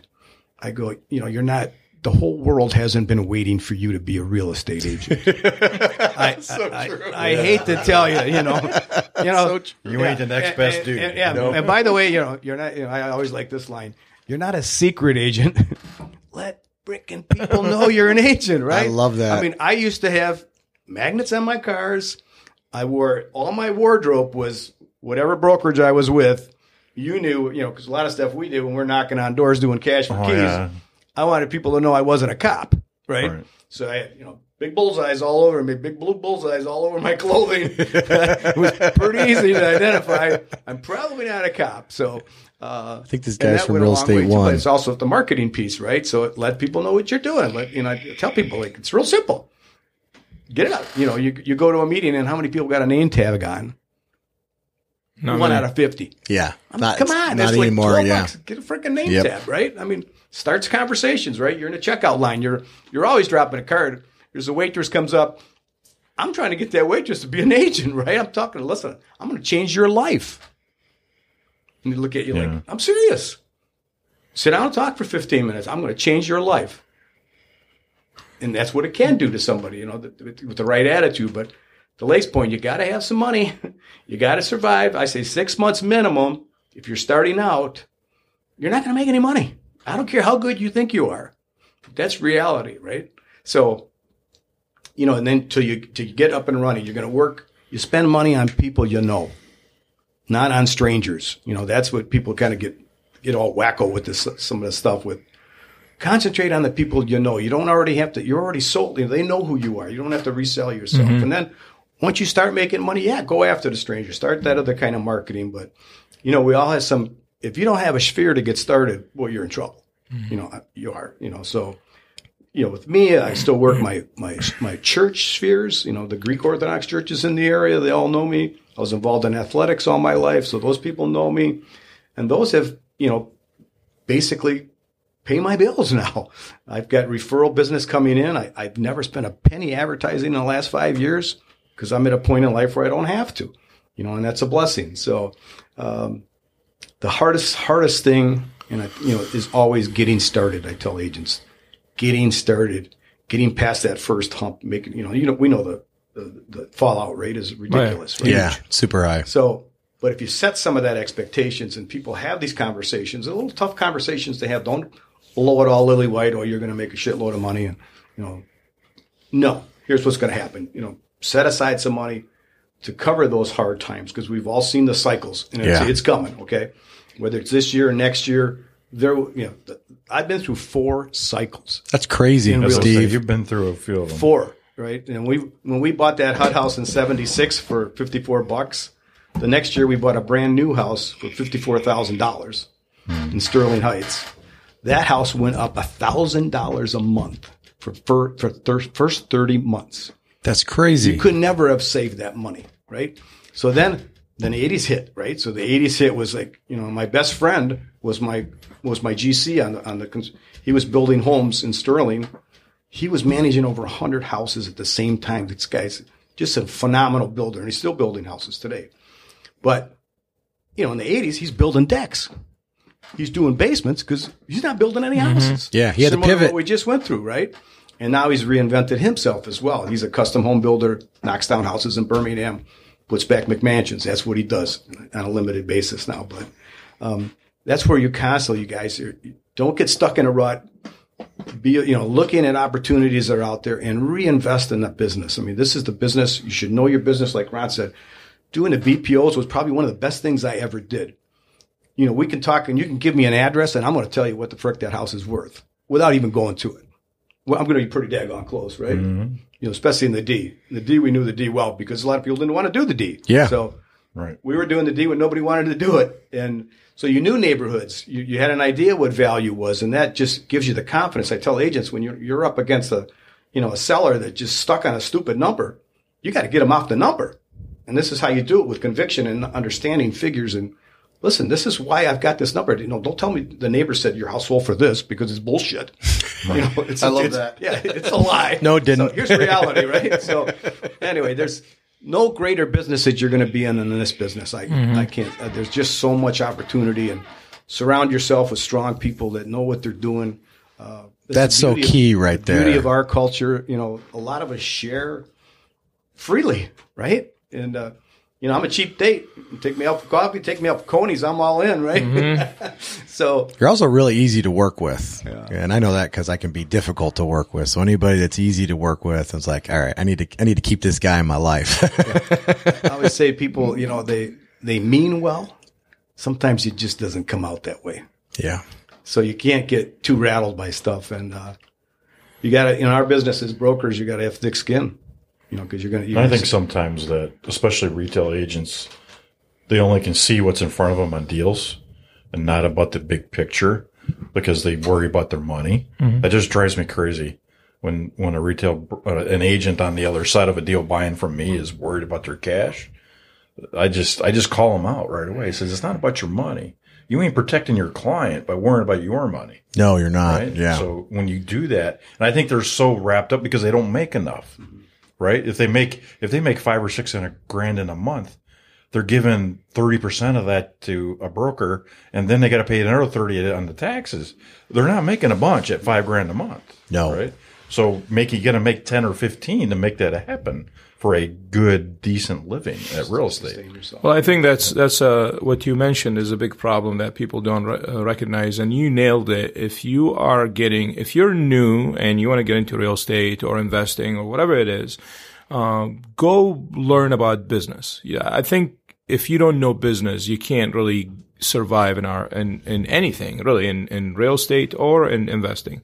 So if you don't know how to run a business, how to prepare for a business, and how to manage risk, you're not going to make it. Um, so managing risk is a huge part of business because if you don't manage risk, if you don't have that back to you know the backup stuff to fall on, uh, you're in trouble. Uh, I hate to break it to you, but if you don't start working hard, I lived it, man. Yeah. You're, you're speaking the truth. I shook hand two businesses before. I was like, okay, I, I get good deals, but I obviously don't know how to run a fucking business. So I end up going work for Steve or Lundell find for two someone years. who knows how. That's what I, I did. mean, if I you don't, if Steve it's not your Joe. forte, find someone who knows how and uh, have them take care of some of it or all of it, or t- have them teach you how or pay them to do it. I understand. Um, you know, there's a lot of things new people can't do because of money. Money is a big part of becoming successful. Obviously, if you don't have money, you can't do a lot of things. And that's the key. If you take, you know, a portion of your life and you say, this is, so for example, for me to pay off my debt and, um, get into a business, I had a plan. I, I said in the next two to three years, I'm going to do this and this is the money I want to end with in these two three years. So you need to take some time out of your life. Nothing going to happen instant. Nothing going to happen next day. So you need to take that three to five year to save up money or to be wise about your money and start your business. Uh, nobody going to come with no money and start making a ton of money the next day. It takes No. time. Yeah. So it's, it's task over time.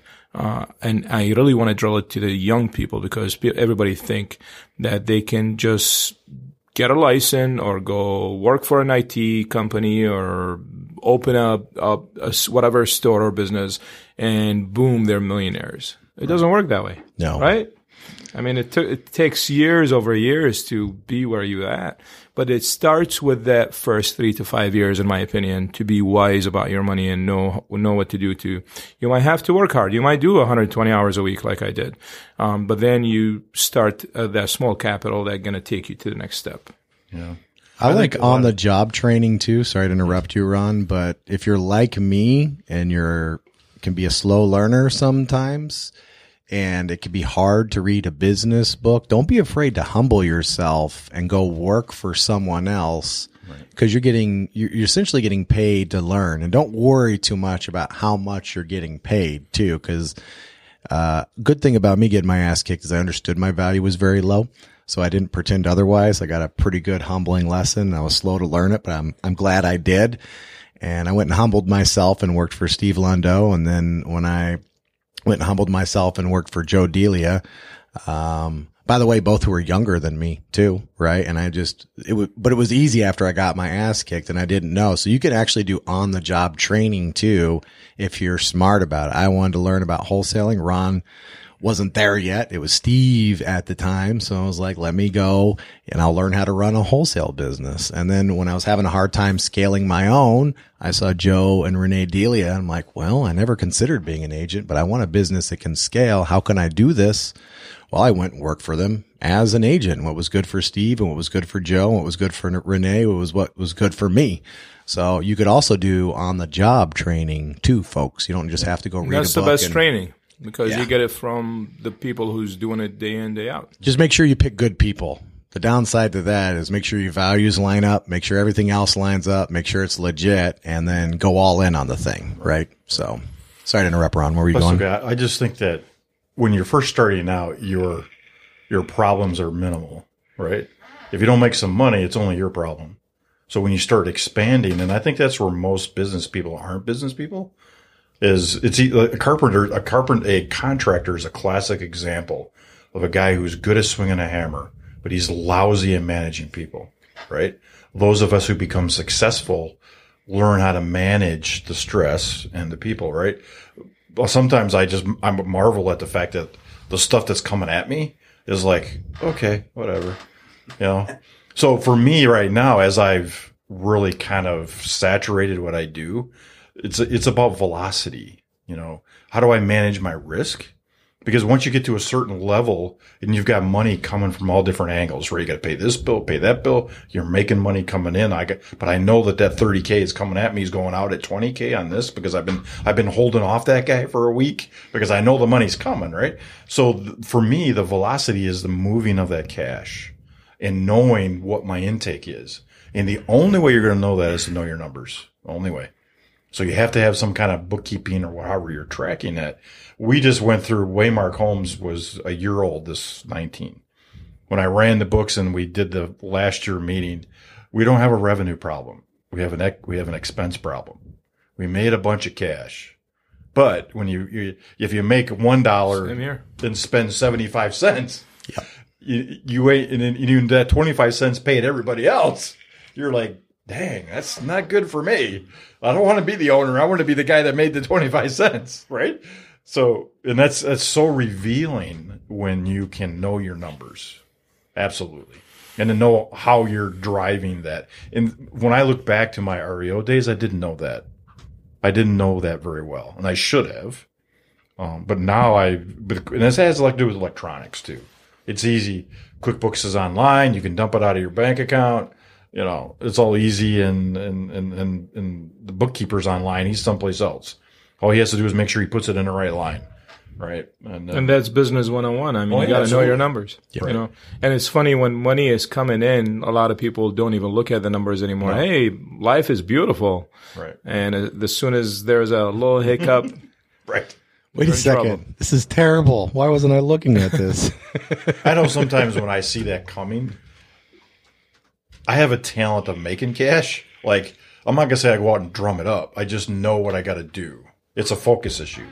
So then I remember, well, okay, if I needed 10 grand and I knew I was going to be short, I go find that 10K. But then why do I have to go find it? Why don't I just keep do it all the time. Just keep it. Yeah. Right. Next month, I'm going to keep that 10. So then I'll have, then I can, I'm going to get all I need and I'll have that 10 and it just grows. Right Yep. and that and and I think entrepreneurs are inherently. Uh, one of my partners says, "Ryan, you just you just smash it with a hammer." right. And Thank I said, you. You're right. Did so you I say need to thank find you? somebody that doesn't smash it with a hammer. yeah. And I found that guy. That's Yeah. my point. Yeah, I think we always go through these peaks and valleys while we go with our business. When things are good, we start slacking. When it goes down, I gotta roll up my sleeves. Um, just keeping your your sleeve sleeve rolled is kind of tough. You know, it's not Yeah, easy is. for you working really hard while things are really good. You know, but you got to train yourself. You got to go buy the car and go out to Yeah, go on a vacation. yeah. I Gotta gotta take go, yeah, one of the common denominators between these three guys, the three of us, is hard work. Yep. yeah. oh yeah. And and that uh, you know, if you're not prepared to do that, then you're don't get into business. Yeah. Even at this age, you guys pretty put a pretty good pace on people. Like I know you guys could outwork many young people, and that should not be the case. Young people, if you're looking computer, up, it's Take the challenge, my friend. yeah, like it's like it's, they got they still got it, man. They I think you got gotta also want it enough. You know, if you don't want it enough, uh, you're not gonna work hard. So if you don't feel the burn, if you don't, you know, uh, like want something, have passion for it, uh, you're not gonna put the, the the hard work. So you just have to want what you want enough to go for it. My in-laws recently moved in with us, and my mother-in-law consistently asked me, like, I'd be walking in the door at nine o'clock. She said, "Where you been all day?" I don't know. I don't know. If I had to tell you that, I wouldn't I don't think I could figure it out. At This bar, yeah. And then I and then and then we spend 20, 30 minutes, thir- you know, an hour, and then uh, my wife Velma goes to bed, and I get the laptop out, and I sit and you know have the TV in the background. Oh yeah, so I'm I consistently go to bed at one o'clock every night, and then I'm up before her at five o'clock too. Right? Yeah. I'm just interesting. I, as I getting, I can feel my olderness coming out because I can't do that three, four hours of sleep Yeah. like I used to be able to do for weeks at a time, and then I would crash. To get my, I get one good night's sleep, and I'd be good for another month. Where I could, because I used to do BPOs do. in the middle of the night. Yeah, That's exactly what I do. I go like two weeks of four hours and then sleep all day.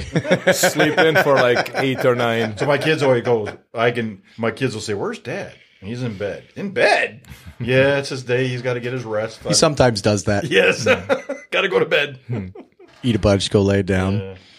Um, what do you guys do for your like continuing education? Right. So obviously you've been around a long time. When you're trying to look towards the future, like what what are you consuming as far as paying attention what's happening in the future, looking back into the past, like trying to especially as the pace of technology increases, a lot of this business is as old as time, right? But parts of it continue to change. So I'm just curious how you guys manage your continuing education and kind of what you consume and how you consume it and what you pay attention to. Cause maybe some of these younger folks like me could start paying attention to it too. Go to go to every legal update you can do that's taught by the board, whatever board you're with. They're always fantastic. Those attorneys do a great job, bring you up to speed on the latest and greatest, you know, the problems that we're having in the industry.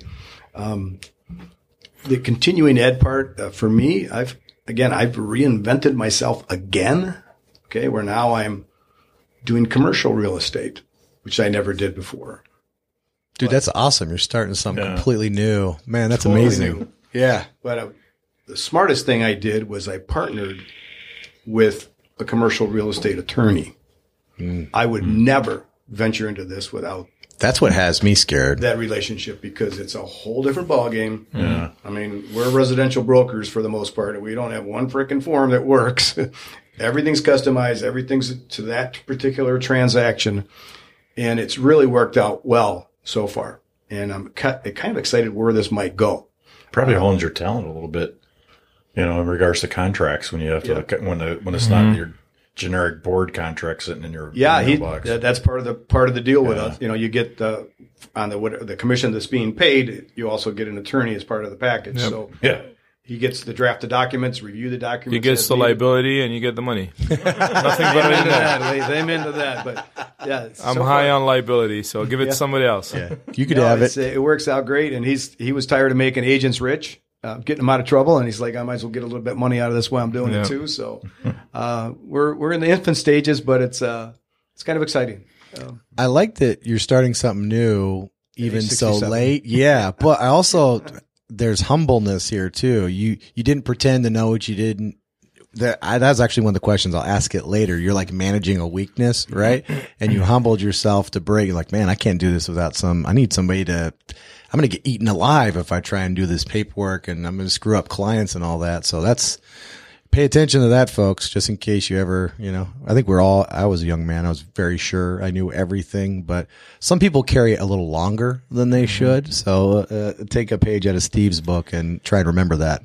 I think Con Ed for me is um, I, I'm blessed by being with Keller Williams. To be honest with you, I'm not plugging or anything, but uh, just being around people who know more or know to do things differently than I do. Uh, I can tell you since I started the team, uh, so we we've been in business for about a year and a half. Um, I have learned a lot from Joe Delia, from Jessica Woodback, from James Silver, from the people around me. And that's a company that you go to someone and say, how you do this? And they'll sit down and teach you how to do it. I think that's my biggest, um, you know, con ed part, uh, in my business. Uh, beside, I listen a lot to, I'm not a great reader. I'm a slow reader. I'm, English is my second language. However, I do read. Um, but again, it takes me, um, maybe two or three times longer than you do. Um, but I listen to a lot of, uh, uh, books or what's going on in the market or things like that to keep me, you know, uh, sharp with what's going on in the market. And you never know everything, you know, you always, you got to be hungry, Every day you learn something. hungry for You're going to information. do it again, or you're never going to do it again. Yep. Always a student. I believe I belong to masterminds. I belong to two. One is real estate, more real estate specific, and it's investors, not retail guys. And I also belong to a personal type mastermind where you kind of dump your brain on a personal level. And it's very much the personal one is very much what's what's in Vegas stays in Vegas. When you walk in that room and you tell them something personal, it doesn't get out of there. Whereas the the real estate one, which is called Collective Genius, which some people know of that, but that's a that's a room full of about 150 guys in the country that do high volume investing, everything from wholesaling to turnkey to retail to uh, rehabs. Um, there's a couple guys in there doing 300 rehabs a year. The management of that is just like beyond me. So, but anyway, that's how I I walk in the room when I'm here. Obviously, we're very talented, right? I walk into a, a RIA meeting here. I'm the smart guy, or at least one of the smart guys. When I walk in those rooms, I am stupid, hmm. absolutely stupid. I don't, I don't know what I'm doing. I can learn. And, and when you walk into the, the collective genius, if you don't come in there with a humble spirit, you don't last because those guys will just tear you up. There's always someone doing it better than you. Yeah. And it's, and it's very, it, what's interesting about that is because I've been in there September of 16 is when I joined. Uh, literally has tripled my business based of being around those people and also listening to their processes, right? And sometimes when I go in there, because you have to do presentations, right? Sometimes I think my presentation is kind of silly, but it, it does help other people, Uh-huh. like things that we do, because I'm, I'm not stupid and I learn from my mistakes, right? So that's the single best thing I've done. And it's like going to college every year. if you go to Michigan State and spend 30K a year, that's what it costs to be in those rooms. Um, and uh, Matthew, my son, he went to one of those meetings with me. That's the single reason why he's with me today, because he was down going down a corporate track of uh, of being an accountant, and he walked into You saved him. You saved Yes. him, Ron. he would have figured it out, but you still saved him. he met with a couple of guys that looked at him and said, "You're Ron's son." Yeah, he says, "You're in a room full of millionaires, dude." He says, "You need to learn." And then he went back to his job, and a couple of fifty year olds got walked out with their boxes, got let go. Oh, And he that hurts. I Yeah. I don't think my dad will ever do that to me. I'm going to go work for him, right? So anyway, and he's Eye working with my son is like the most. I don't know. I I tell him every day I love him, and he's got a different perspective on life. And it's interesting is he he he'll sometimes be apprehensive about exhorting me, so I have to tell him. I said, "Do that. If you if I'm doing something you don't like, tell me." yeah. But then of course he's my kid, right? Yeah, it makes it tough. right. It's like he's Yeah. got a respect level that's just a little different than an employee, right? So, but I I love working with my kid, and he's going to eventually take over the business. at some Yeah. point. Good for you, man. I want to piggyback off of that a little bit. So that's probably my uh, maybe my pride and joy of my real estate career is my oldest son. he was going to Michigan State, and he came to me and he said, "Dad, come on." He goes, "Let's flip a house." I'm like, "Ugh, really?" You know, and he goes, "Yeah." So it's all right. You know, you know, you know what that means, right? The dad, I need you to come here and do all this stuff at night, right? And that's why I had the restaurants and stuff. So, uh, so anyway, we did it, and uh, he was smart enough to, again to partner up with somebody that could help him and benefit them, and they had a nice little partnership.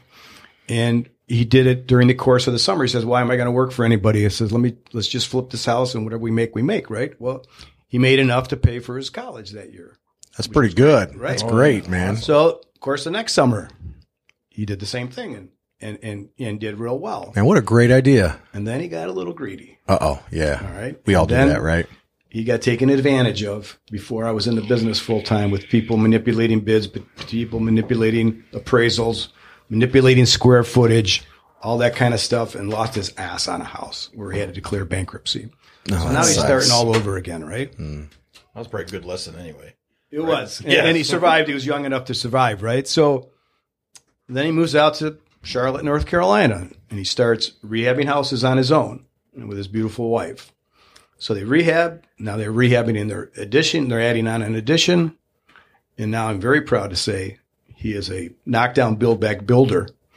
And that's all he's doing is building custom homes, seven, eight hundred thousand dollars in Charlotte. So when you're ready, Laith, I got the guy. I'll There you go. Yeah. You got to give me his uh, address. To Yeah, so he's he's got his own uh, building company, and he's doing phenomenal. Thank God, and uh, he gave up a very lucrative job uh, with Intuitive Surgical to take a chance to do this business, and uh, he's taking it to a whole level. And that, if it wasn't for my father-in-law who piggybacked off of me, who now went to my son, and I was in the business, it's a beautiful thing that uh, you know uh, I'm very you know it's, it's it's a proudful moment as a father, and and uh, and he's building some amazing houses that like I could never even think of being a part of. But uh, um, it's you know a testament to growing in the business, and uh, um, you know, it's just wonderful to see as a father and experience as a grandfather as well. So Yeah, for sure. good stuff. Well, what I heard Right. there, because I wasn't lucky enough to get dads and moms like like you guys have. If you were like me and you got a bunch of shitty people in your life doing shitty things,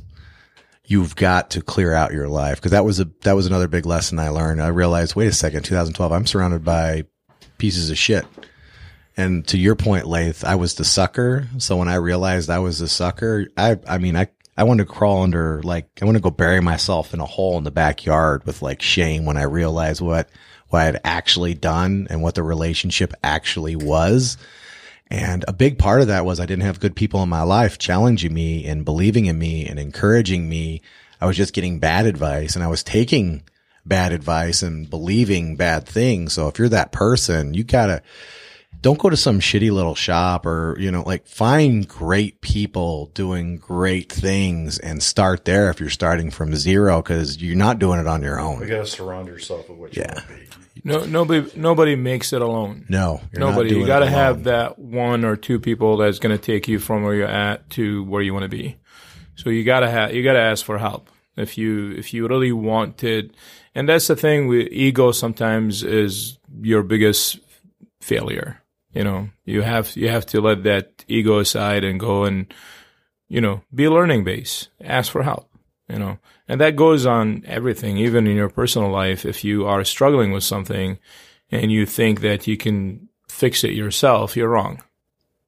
Pride cometh cometh before the fall. Yeah, don't be afraid to ask for help, Yeah. but make sure you're surrounded by and good we're all people. victims of it. We're all victims of it. I've done it. Everybody in this room, I'm sure, have done it, and you know, you learn from it. So Well, implicit in this too was build a great network. So yeah, you need you need money to survive, you need operating costs, you need all that, but you need a network of knowledge and trusted people. who you surround yourself with. Steve's, I mean, how much more old school are we going to get over here? And he went to his commercial lawyer to, to, you, you had to have the network in order to accomplish that, right? Mm-hmm. So, which actually brings me to my, my next question. We've kind of been talking around it too. So it might repeat ourselves here, but how do you guys manage your, your weaknesses in your business? Cause most of us are terrible at most things.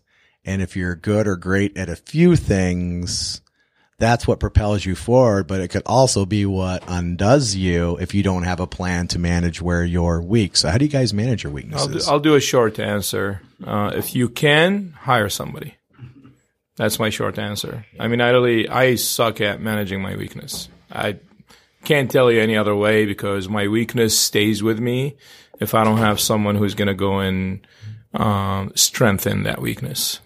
Because, you know, it is weaknesses are sometimes the last thing we think about. We always focus on our strength and weakness is in the back burner. We don't really like if I'm if I'm good at I'm good at going and getting business. I can go and get your business as much as you can. Uh, I might be not the best person to follow up, for example. Uh, so I when I lose someone because I didn't follow up, I'll just go get another person or another another deal, You're a right? visionary, dude. yeah. Yeah. So, um, but I'm losing that business. So why don't I have someone or I know I can improve on it, but I suck on it by myself. Either get a coach or get someone to do it for you. That's I mean, in in the wholesale business, I went and got Jesse Boyd for the marketing side because I knew I'm lousy at marketing. I'm a very good deal maker. I'm very good vision. I'm not a true visionary, as as uh, a book would tell you that. What's the difference? But I'm more visionary than I'm a process guy. So when I realized that when I was trying to wholesale that I was terrible at bringing leads in, I just went looking for that guy and ended up with Jesse. And uh, That obviously worked. Oh yeah, absolutely. of course, then we got into collective genius, which put me in a room full of a bunch of marketing type guys that at least gave us processes to put in place, which we have today. You know, CRM, just direct mail and websites and telephone systems, and we're texting now. I mean, just all that kind of stuff is, you know, just kind of what you have to do. And I was not not very good at it. So I just surrounded myself with those people at the, late the latest point. you know, the, the way that the communication piece has changed between email and texting, kind of the lost art is the phone call Yeah. and the conversation, and especially the face to face. So as a broker, I felt, you know, I feel that I can problem solve better when I'm talking to somebody in person. So, you know, everybody blows up their email and blows up their text and you know, and you can't read it right. It doesn't sound right. You know, it, it comes across, well, we got a problem. And can I say, can you guys just come on in and we can talk about this? And I tell you, most of the time you can get through it Right. and nobody loses their cool. And, but it's kind of a lost art where that face to face and that confrontation, but in a good way, in a respectful way, you know, and, uh, I think that's a big piece of, you know, being the broker and having a thicker skin, so to speak, to maneuver through some of that stuff with not taking it personal and, and getting to the solution, getting to the problem and, and agreeing, yeah, you know, we do have a problem. I mean, when I get a call from a brother, another broker, you know, one of our agents screwed up, I'll say, you know what, you're right, they did. So how are we going Right. to fix, how are we going to fix it? You know, I'm not going to make excuses. I go, that was stupid. Just stupid. You know, but again, your agent was just as dumb. So, Yeah. you know, That's why we're here. that's right. So you know, let's figure it out. Yeah, let's not drag it out. Right. Let's just. Um, so that's you know some of the beauty of uh, our roles is you know trying to maneuver through some of that stuff. So Uh, it can be stressful, no doubt, right? And uh, some uncomfortable moments as well. But um, I think uh, when you've got the patience, and uh, again, most people are, have good intentions. It just doesn't come out that way sometimes. So um, that's my takeaway. What's a negotiating skill either way, whether you're trying to get a real estate deal done or just in, in life in general, right? Yeah. Because when you're looking at them, you can see their fluctuate. Like you're exactly right about a text. Like you look at it and you go, "What did he really say? Is he mad at me?" There's no emotion there. Right, no. You're only getting like about seven percent of the communication because you're not seeing them, you're not hearing them. So Which is why we use an app, you know, like a walkie-talkie app that I like to use with my assistant because it, it sometimes can be um, more. It takes more time, but there's inflection in your voice. You can maybe explain something as opposed to the texting thing, right? Or that guy does all the all caps, and you think he's yelling at you, Yeah. he's really not. He just doesn't know how to cap- capitalize a word. That's all. he just all caps them, you know. Yeah. I'll, I'll be honest with you. Uh, being a broker uh, also teach you a lot of things. I mean, uh, um, would you would you think of me as um, like a patient or impatient person? Oh, you're exceedingly patient. I'm not impatient. I'm not patient. I would I'm never know. impatient. I would never know. very impatient. So you mask who you are because you have to do that, and then you listen more. And I think that's probably the best the best quality. We we just sit there and you know, I mean, I'm telling you, I, I sometimes I put people on speaker just for the heck of it, and um, they'll be going nuts on the phone. I'm just quiet. You know, nothing. And then they stop and say, hello, are you there? I'm like, yeah, I'm there. Uh, just waiting for you to finish. So are you done? And then they'll go again and and then I'm not done. Yeah. I'm just getting started. And then when they're done, I'll be like, okay, I listened to your problem. Now you listen to me. Uh, just like I didn't interrupt you, you don't interrupt me. Let's, let me just, you know, and then you go from there. Uh, and that, that quality w- you would never see in me if I wasn't in that position. So you, you learn these things as you go because I, we know if you start clashing with them, it's not going to end well. no. So the best thing is to just listen, maybe roll your eyes a little bit, and that's about it, right? Yeah, you've you've got to be flexible. Yeah. You know, and, but the key is listening is a key. Yeah. Is a real key. Listen, get to the root of the problem. Why is this problem? How did it happen? And now, what would you like me to do? I say quite often. What would you like me to do here? Yeah. That's Bring a great solution. question. Don't just, bring a problem. just straight, just straight up ask. Um, I love that. Um, I'm going to pivot a little bit here and I don't think this is too artsy fartsy. And by the way, Laith, anytime you have to go, just bail. I don't want to, I don't want to She's hold not here yet, so I'm All good. Perfect. Just let me know. And I couldn't think of a better way to ask the question, so I kind of object to it a little bit, but I have to ask it because it's important to me and I think it's important to you guys. But how important is the culture in your business and what do you guys do to maintain your culture? And I, I just object to the word culture, but I couldn't think of a better way to say it because I feel like it invites a lot of that uh, guru stuff in. But what we're talking about is kind of like the leader sets the pace and you're looking for a certain attitude or something. But I couldn't just figure out one word, but I know I th- I believe it's important. Um, but do you guys and how do you guys maintain and craft and shape your company culture, right? Because people looking to expand and grow, that becomes a problem because now it's just more than you, right? So how do you impart your commander's intent upon your people, right? And lead them. I think maybe that's a better way than culture, right? How do you, how do you lead your people and inspire leadership in your people and hold them accountable? We hired the core values. We have we have company core values, and if you th- you would think I would know that, wouldn't you? Like what they are. Integrity. Well, it's. I mean, obviously there are some. There are some that most companies have, right? I think integrity is always an. I'm not gonna say it's an easy one. It's just an obvious one, right? We. Uh, uh, one of ours is life giving. Um, it's a worldview issue, right? In regards to, I'm not gonna say it's a religious thing. It's just, it's it's just more of being honest. Integrity comes with the honesty, right? So when we hire somebody, it's strictly based on our core values. Do you fit into our core value? I think that's a better word than culture, actually. Yeah. Because your core value is your culture. Yeah. Absolutely. We, we do we do similar. Uh, we do work hard, uh, service your client, have fun, and give more. So that's basically what we do. So um, I think culture is the most important thing in an organization, any organization that you could find. Uh, if you don't have the right culture, you're not gonna attract the right people to it.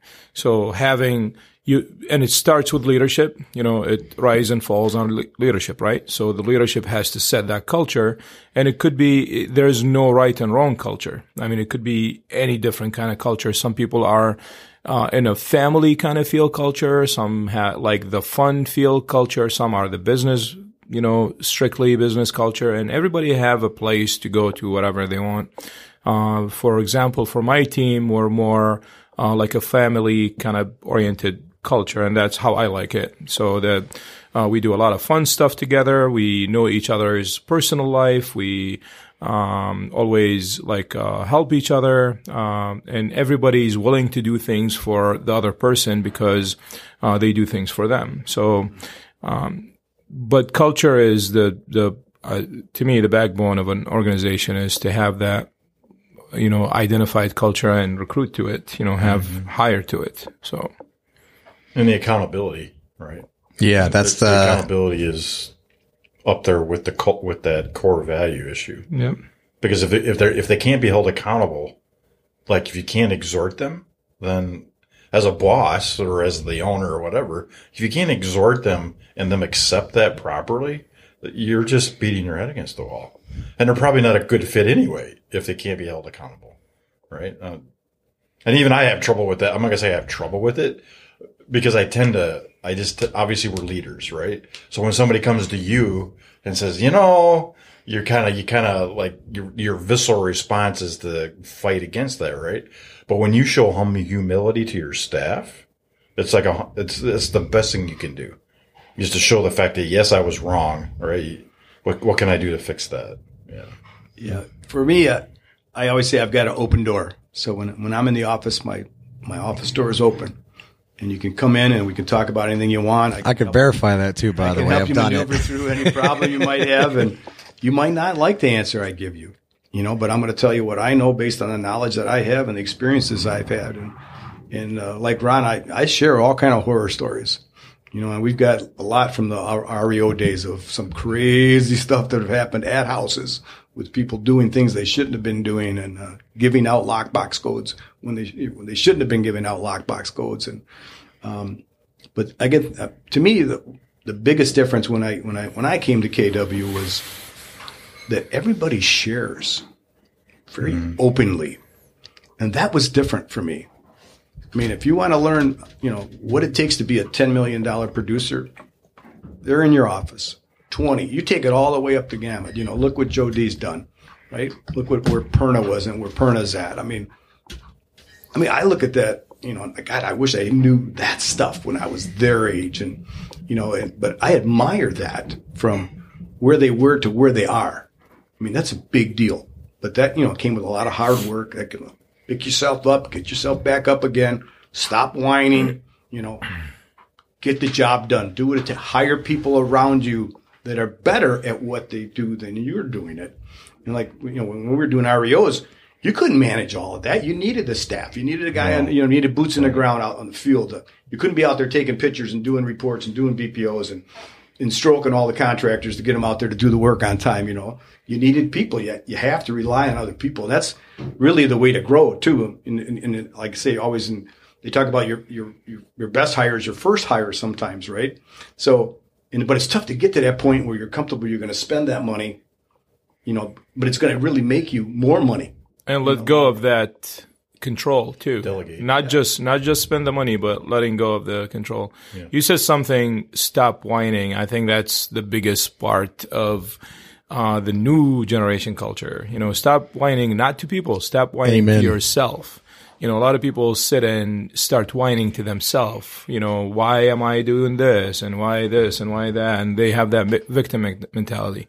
Get out of that that's the most poisonous thing that you could put in your head that you think things are not working for you and you're telling yourself the self-talk is very very important to keep it positive you know um, whiner is just you know f- I, I becomes don't have cancerous.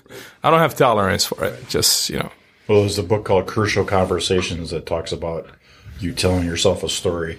Yep. Where you've got the facts, you interpret those facts, and then you tell yourself the story, and then you react. yep, Right. So if you forget about that silly story, you're Just let it usually go. be okay. yeah, Let it go. Right. Because I mean, you talk about when you, you both are married, right? Mm-hmm. So what is it the worst? thing? you're like sitting in the car, then you get home and man, it's like. You told yourself a story about whatever she said. Right? She Yeah. wasn't mad. It was something happened. One of the kids did that, or especially if it was a text. You don't know what Yes, she right. said. or I didn't text her back. yeah, Oh yeah, oh yeah. Why didn't you answer the phone? I'm sorry. I was busy. Actually, you guys kind of nailed something right there too. As much as this business has changed, so much of it has stayed the same, right? Technology has pushed certain aspects of it further, but this is still a people business. You're talking about getting in front of people. That's old school. Still, you know, a- adding service, adding value. Like some of this is as old as time and as old as the first business and has never changed. So, in some aspects, there's nothing new under the sun, right? They're just sure. potentially better ways of doing things. So don't use your technology as a replacement for doing what you know you need to do, which is, as Steve said, call people, meet people in real life. Laith was going over to treat people like on a team, rounds like core values, delegate. Um, if you were anything like me, when I was stupid and, uh, well, I was still stupid, but I was more stupid, right? I thought I, I was the only one who could do anything as well. And that shit is just not true. I don't care who you are. Steve Jobs had, I don't know how many people working for him, but he definitely wasn't the best at everything. And I'm no Steve Jobs, right? And I doubt that, that you are too. So, um, I wanted to ask this question earlier, but we were going on such a great tangent. I'm going to circle back to it. Hopefully we didn't miss it. But what are the important numbers you guys track in your business, right? Not all of them, but what you consider the most important numbers or, or any indication, right? Any, what, what indicators are you looking at? Like if you, hey, once a week or once a day, or what are you looking at to say, am I doing good? Am I doing bad? What's the, what's the, what do I need to change? What do you guys pay attention to numbers wise in your business? Are you talking about like for me for my real estate business or for the investment part? Or both. Doesn't yeah. We got both on here. We got agents and investors and a lot of agent investors too. I think for my real estate business is just the accountability piece, seeing the number of calls, number of uh, appointments, and the conversion rate. These are the things that are very important to me. I need to see. Um, I need to see if we hit our goal for the amount of contacts that we had per day, and then we hit our goal on converting the ones. Like if I give you a lead, uh, what's the conversion rate on that? Uh, these are the numbers I look for because I think the basic numbers are responsible for the big picture. If you don't focus on the daily uh, basic numbers that make the business, um, you, you're not going to get the results you want to get. Um, in the investment piece, it just uh, making sure that you have cash flow and making sure that um, you know your your here, here's the thing I learned: keeping tenants happy it will winter, winterize you from the down market. Um, so do a little more. Just go a little more. Go a little out of your way and do something. Make it a home for them. Make it, uh, make it more, um, you know, like they own the place, not just rent it. Uh, they'll stay there forever. And you don't want that turnaround of, you know, year after year getting new people there. So these are the two things really, I mean, to me, uh, that I focus on, uh, the numbers on my team, making sure that we hit them. And then from the investment part, just making sure there's cash flow and, um, and everybody's happy, basically. The lead generation, just like you're, that's kind of what you're talking about. Yep. The lead gen. Yep. For us, is the response to the marketing, which turns into appointment, which turns into a contract, right? So that ROI number is important. And for us, if it's less than 300%, we just dump it. Um, and right now we just dumped Google and Facebook because it was like, I was throwing $5,000 a month out the window per, it's like the Facebook stuff. I, I, and I say this all the time. I think Facebook people sit on the toilet. They see my ad. They hit the button. then we call them back. They don't answer the phone. Like, really? Like you got, you just hit the button, and we just called you. We're getting a good uh, conversion from Facebook, actually. Maybe it's just the retail. I'm having a hard time with Realtor.com. The leads that come in, they all have an agent. No. I, that's probably one thing I'm going to dump. But So we were spending a lot on the management of that because we obviously somebody manages the Google returns of that, and the Facebook was the same guy, and it was just tearing us up. And was spending five thousand dollars a month on Facebook. We get like eighty five and eighty five responses, zero appointments. That's bad. So we say we need not to do that now. Yeah. let's let's back off. And a part of what CG did for us was uh, was the texting thing, kind of giving us a, a compliance issue because you have issues with the you know with the no do not call thing. So what we have found is that it's it's a, you can't sell them something. You know, if you reach out to them cold, trying to sell them something, that's the difference. So if you're reaching out for a service like we are, like we want to buy your house, yeah, Yeah. if they if That's they good. if they reached out to you, you could reach out to them. Correct. Yeah. So in our case, we're texting that. Now those angry birds, as I call them, are far more with texting. I mean, I just got one here from Angry some birds. insurance guy just like two minutes ago. I I had the same visceral response. Ah, you know, it's like, but uh, and then we we went out to Phoenix this last week and cut a commercial. So if you see my acquisition guy mug on your cable television, you know, Sweet. yes, Sweet. I want to buy your house. Just sell cheap to Ron. Come on, That's give it right. up. You know, we're going to see, and there's some guys in, in Philadelphia and and uh, York, Pennsylvania, are killing it with television, and they're very similar markets to Detroit. So it's not an L.A. or a Miami or Houston or any kind of more of those more upscale markets. It's just down and dirty, white collar, blue collar neighborhoods that are they they watch cable. You know, the only shtick we got with this guy is he just knows how to buy airtime. You know, it costs the same, right? So us going out to get the airtime would be not as lucrative as him doing it. So I'm I'm looking forward to the, the phone blowing up and and we've got the system already set up. We got the resources to handle that volume. I'm looking. I'm just curious how it's going to work. So It's funny. Each market has a different way to mm-hmm. capture that business. yeah, for sure. Yeah, that's why we when we when we kind of looked at the television thing because when you think about a television commercial, what do you think? It's late night TV, Carleton Sheets, you know, guru kind of stuff. This is a 30 second spot saying, "This is Jeremiah from Waymark dot WaymarkHomes.com, and I want to buy your house." I mean, it's literally like like three different ways to say that in this 30 second span. well, wait, there, is a website that I, I did some business with, and what they did was they basically were marketing buy your house for cash. Uh, and you won't believe the response they were getting. I mean, they were getting a lot of response. I was getting 10, 15 leads a day. Uh, and some good ones. I'm not, you know, they, they all want to sell their house. They're expecting someone to buy it for cash and I'm more than happy to go and see it. I might buy it for cash, you know. Uh, so uh, that's very effective. drives to it drives it to the website, Yeah. which captures the info, which dumps it into the Podio Yep. or the CRM. But that's a very effective way to market is to tell people that I, I will come and buy your house. Mm-hmm. Uh, it, it gives you a lot of, um, you know, because we're not looking for listings per se. yep, Now, it's sometimes they turn into that because we're Yeah. trying to convert them Yep. whichever way, right? yep, yep. But uh, yeah, All right. Thank you, Laith. All right, Appreciate I you. do He's have going to go. to leave. I appreciate you having Thank me you in for coming on the program, but I podcast, sir. Have I have a, like a two hour Go see your son. so- It's okay. Ron, it's always good Yeah. to see you. Thank you, sir. Great to see you. God bless. Appreciate you, man. All right. What numbers do you track, Steve, or what do you pay attention to in your business? Well, business? kind of different point in my life than these guys. I'm, I'm in the wind down stage, so uh, I'm still just mostly friends and family on the on the on the retail piece and uh, learning to grow on, a, on the commercial piece is kind of how I see myself. Uh, I'm always going to putz, I call it. You know, I'm, I'm I don't think I'm ever going to retire. Retire.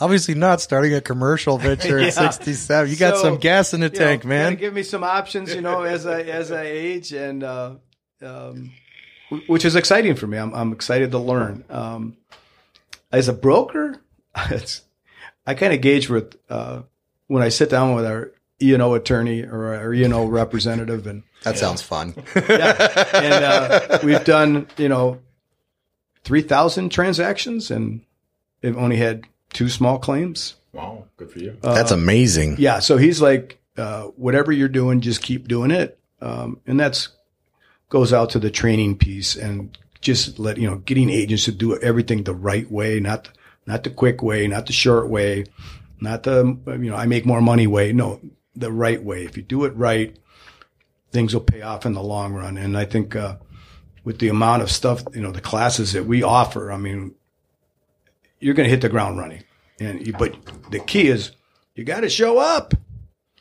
You know, heaven forbid, you got to show up. And there's a, you know, as we know, there's a lot to learn in the business and all the different aspects of the business. There's even more that you have to learn. So, um, those are kind of my two barometers. So, uh, kind of That's growing pretty good. and learning, and then uh, here as, as a broker, like managing the, uh, the, the the problems that we potentially could have with that kind of volume, and you know, over 300 agents in your office, and not everybody puts the effort into it that they should. Um, so that's the challenge. Of like, all right, keeping everybody on course, and no, make sure you're doing this, make sure you're doing that, and that's part of my job as a broker to make try to keep everybody on course. So. Of all the deals I've done, I've only been sued once, and even that particular instance was the guy just didn't he didn't read the list. He read the listing ticket from in those days. Macomb had its own listing real my real source. Mm-hmm. The listing ticket on that end had the wrong information, but the Realcomp one, which is where we put the data in, was right. And he took that all the way to the judge. We, he sued us, and the judge said, "Hey, it, it was incorrect." I said, "But he, he waived his inspection, judge." Like, anyway, just I one time. So I knock on wood. You know, right at, I mean, at the end of right now, I'm going through an ethics thing with a realtor on a house that I owned, and a negotiating thing. He didn't think I did well. He think I took his buyer. Uh, anyway, so I'm that's so that's the next one that's still in place, and I'm totally on the right side of that deal. I mean, just anyway. Well, I've been sued way more than one time, but to show you how good the KW training is, I'm going to do a little humble brag right here. And it's going to be amazing how much I've turned my life around. I am the most compliant in this office by far. Talk about turning over a new fucking leaf, right? Compared to the It's old possible. me to the new me. Uh, and it's not me doing it, by the way. I have great people working for me doing it, and I make that a priority. Is like whatever. Let's at right every time, every single time. So we're not, but it's not me actually doing it. So I like short up my weakness, but just to show you how far I've come, guys, I find out that in command and everything we do, we are the most in compliance in this, uh, Troy You office. like paperwork wise, Yeah, everything to do everything right. Well, I also play hard. you So don't get paid unless you get the paperwork in, right? well, and doing everything right and then having it all in command and doing what they want us to do. Cause I play hard in my Difficult to do what you're negotiation. Yeah. And if you mess with me, I'm definitely going to reach out and touch you. So if you're going to be like that, Yeah. you better have your shit all, you better be doing every single thing you possibly can right if you're going to play hard. Cause there are going to be people, like you were saying, unpeeling and taking a look and look. That's another reason why I don't double in any transactions. No. You're never going to say, I, I work for my seller, or if I, if I do take a rare buyer, I have a team of agents now that take buyers, but it's almost always sellers. Like, I work for my seller. Let me hook you up with somebody else. Cause I'm totally trying to extract as much money as possible out of you for my seller. And I'm not going to pretend that it's any different. So you can't even get me on, on that side. I try and keep that, that, and that's way different than I used to be. So thank you guys. I appreciate that. Um, I wanted to circle back to some books because you guys were talking about, and we're almost done, I promise. But you've read a lot of books, and it doesn't necessarily maybe books, publications, podcast, whatever, right? But what would you recommend that people read or or listen to? You made a great suggestion earlier, Steve, to go if you're an agent, whatever your board is, go listen to all the legal stuff, right? But w- is there anything you would recommend people read or listen to, or maybe attend as well as young agents or investors or middle up and coming agents and investors that, that had a profound impact on your life that you, you just keep thinking about over and over again? Well, I'm going to piggyback off of what uh, Laith had said before, and I'm not a, I don't have the time to read. I just don't with the way my life is right now. And uh, so I listen to audiobooks. I Yeah, mean, me too. I'm in the car a lot more than I want to be sometimes, but I'm in the car. So, and you know, two of the, you know, if we want to hoot up the KW model, right? I mean, the two books that are still relevant, that are, have, have gone through different cycles, are, are The Shift and The Millionaire Agent. You can read those at any time, and they are still relevant. When you really, I mean, you've been around as long as I do, have they're still pertinent. So read them and understand them. Uh, we do a great job on breakouts on those. We do classes on the books so everybody can read chapters at a time and talk about it. So um, th- that's the extent of my uh, lately my reading has been just focused on that. Um, but uh, yeah, that, the more you can expand and read, uh, obviously, the more you're going to grow. Turn your car into university on wheels, right? for sure. Yeah. Don't waste that time listening to pop music or radio or Stupid commercials. yeah, whatever. Fill, fill your brain. Ron? Uh, one of the best books I've listened to, you know, in the late, or probably like seven, eight months, and this is from an investment perspective, is called Never Split the Difference by Chris Voss, which is a, Chris Voss was a, uh, was an FBI negotiator for terrorists. And he's got such a way of, he, he would, when he negotiated with them, he would say, they would give him their demands, right? Because they're obviously adversarial. He'd say, well, I don't know how to get you there.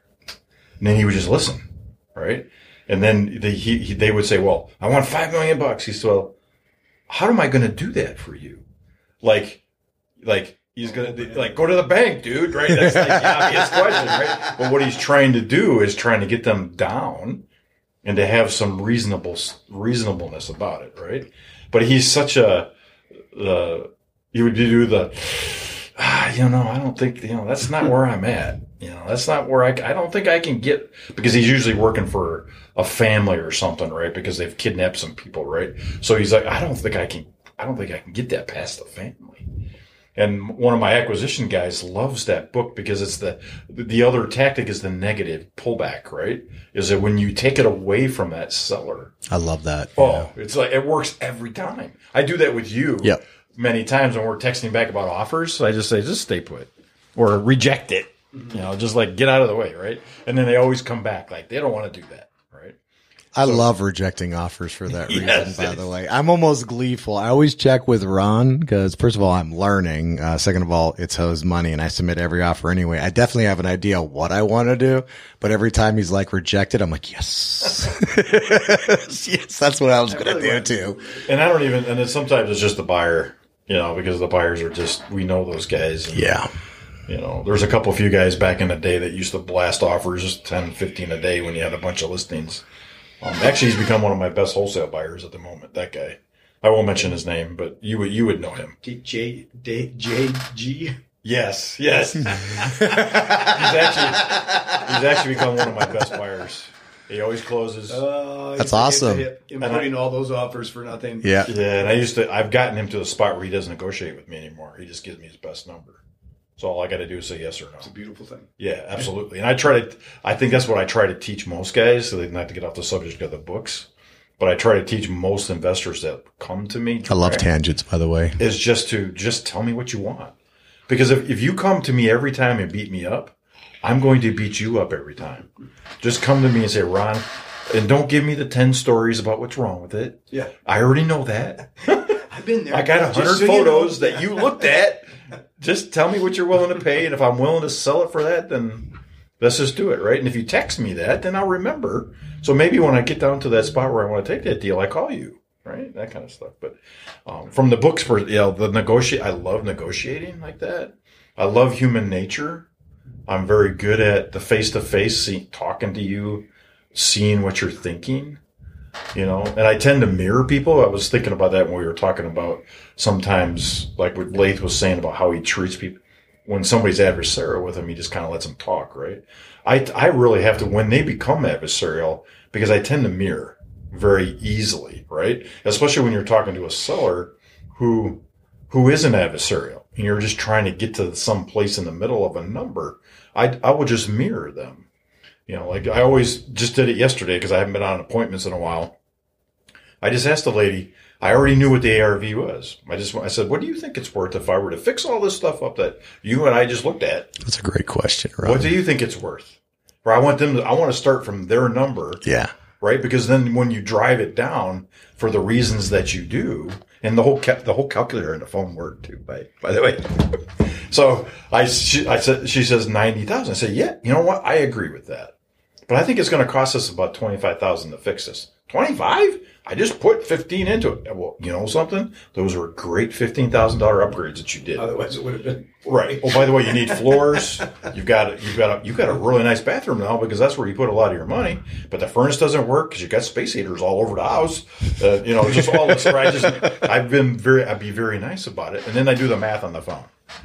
All right, I got to make thirty five percent, man. That's what I got to make. Yeah, this is the Ron move, by the way. What he's talking about is he literally pulls out his phone and calculator and in front of them does this whole thing and then turns around and shows them on the calculator. So yeah, it's like a, it's a patented Ron move. So I do ninety thousand times sixty five percent was like fifty seven something. You minus out the twenty five thousand I told her, it comes out to thirty three five. So I, I show it to her on the phone, right? I say, Well, you know, I'd be willing to give you thirty three. She says, Well, it says thirty three five on your phone. so I, I said right I knew right there I had her. Ooh. Yeah. Like, all right, you can have the 33. Yeah, that's right.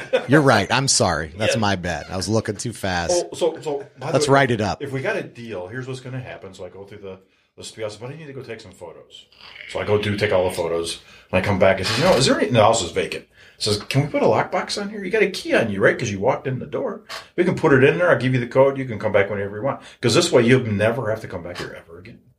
So my point to all that is that's the negotiating style of what you can learn and then mirror people. Because she was being nice to me. I'd actually, and this it was an easier deal than what it appears is because I had bought a house from her in Hazel Park like two years ago. She called me back. Even better. Rosa oh man, right? that's she already knew we could do it. We did it the way she wanted, and all I had to do was get to her number.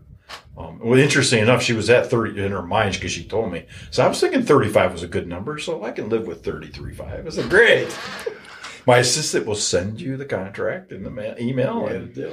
yeah. So Oh, you don't get signed in front of them when you do that. You just send it. You have she wasn't me the buyer or the seller. Ah, It was a okay, brother. okay. Yeah, but you're right. If she were the seller, I would have done it right there. All right, yeah. So I was going to fall down. brother, Yeah. Scan from the calculator to the. Oh yeah, absolutely.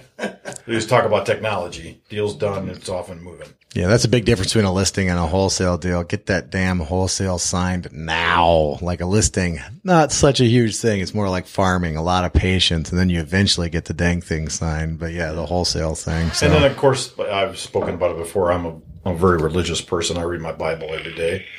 Um, I bury myself in that thing and pray. You know, because sometimes I just just tell my wife a couple days ago. I said, "Lord, just put the money in my pocket. I got some bills coming. Just put the money in my pocket. I'll promise I'll pay the bill with it." I'm not going to shortchange you. I swear to God. so uh, give you your ten percent at the end of the year. Uh, but either way, you know, no, I, I mean, I'm, I, I guess in all seriousness, I do live my life with those principles. 100 percent of the time, I take care of my fam. I take care of God first, my wife, and then my family. That's what I do, and God has blessed me in that process to to have those priorities proper. I think where a lot of people miss that is they put their their kids and family first before their wife. I think you put your wife first, your kids come along. I agree with that. I don't care if anybody else disagrees with me. Your wife takes care of the kids. You take care of the wife, and uh, doesn't mean you can't help take care of the kids. But like, hey, man, that's just kind of. I, I could watch nature channels too. Like, I know how this thing works, right? I could look at humans or animals as well, right? So it's funny too because even as a non-believer, I've read the Bible front to back five That's gonna- times. that's going to yeah, hit you one day. man, I don't. Bible's alive. Dude. You guys, you guys think so, but uh, Do you have children?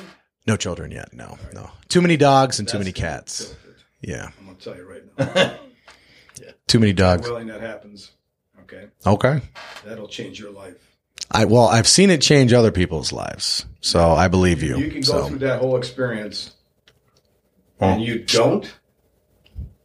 That's crazy too. So that you know now I'm experiencing it as a grandfather.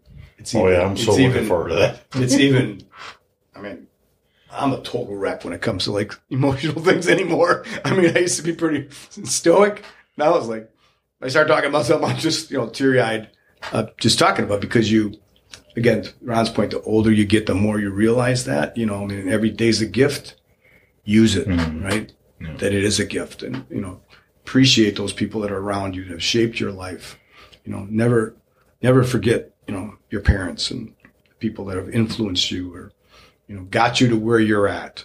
I mean, it, it all comes with teamwork, right? A lot of people molding you along the way. And that's, uh, but you know, nothing's more important than family.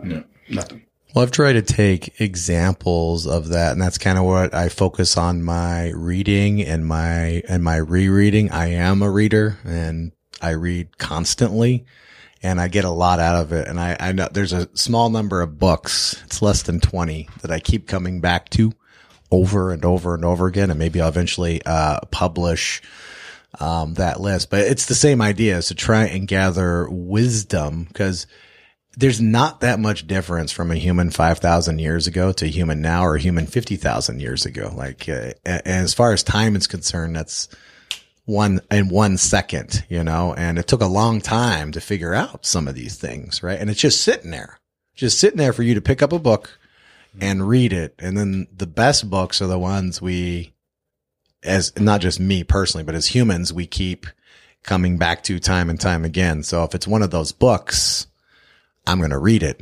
and then reread it and reread it and reread it. And bakes back to our quote, you're never the same person twice No. when you're, you're reading the book and you can borrow other humans. Cause I mean, these lessons are as old as time, right? Like it's the same stuff. Adam looked just like us. The same stuff over and over and over He had a beard and yeah. Technology changes. The houses are nicer. We're not sitting out in the cold or wearing furs. But Right. We're still human. we still have all this human weakness and baggage and everything else, and these human leadership problems and whatever else family problems we have, and we can borrow and learn from other people's experiences. So that's one of the reasons why I read so much. So I think one of the best business books was it's called uh, Rocket Fuel, which is a business. It's not a theory, but it's just a practice where, like, like Laith is a visionary, right? He needs. The book says you need a. If you're a visionary, you need an integrator, which is a process guy, because just like he admitted. He's lousy at the follow up, right? But if he delegates that follow up to somebody, then he can still cultivate that relationship because that's what he does. So that's what we do in our business. So I'm the visionary. A guy named Jeremiah is the integrator. Uh, Matthew, my son, will eventually, he's kind of both at the moment. He's still developing because he's, he's only 21. yeah, he's a young ass man. Yeah, he's he's got a bright young. future. Yeah. Yeah, for sure. Yeah. And then th- I've got you know three or four admin people that that just know what to do. And then there's my my acquisitions guy, which you know he is. He's he's like he is lousy at the follow up, but he's a great negotiator. He can look at people in the eye and do exactly what I just talked about. Can kind of get to the middle and make them like it. You know, like it was their idea. Yeah. And I, I just marvel at sometimes the deals we get coming through. Like, yes. because what happens in our business when the deal comes in from him, I have to still review it. And sometimes I'll even have to take two, minutes to look at the number and say, oh, yeah, we're doing this deal. Boom, it's off and it's approved and off we go. Or if I have to dig into it, then sometimes I go look at it if it's got a septic field or something just to put my eyes on it. But generally, I don't have to do that with, with him. Um, so it just, it just makes the delegation, like to Laith's point, the delegation is, is necessary to grow and to expand and to, you know, to, to, to, uh, Can't do it all yourself. the scale. The scale scaling is the word. Yeah. Yeah, we all have many weaknesses, right? Plug plug those weaknesses. That's actually something KW's taught me a lot about too. They they have whole systems for it.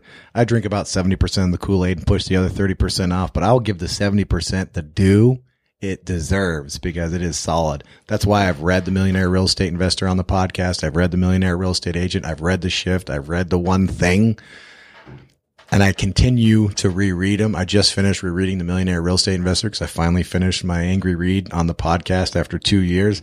And I was mad at myself because I found another couple parts in there. I'm like, damn it, man. It was sitting here the whole time. I was like, how many times have I read this book?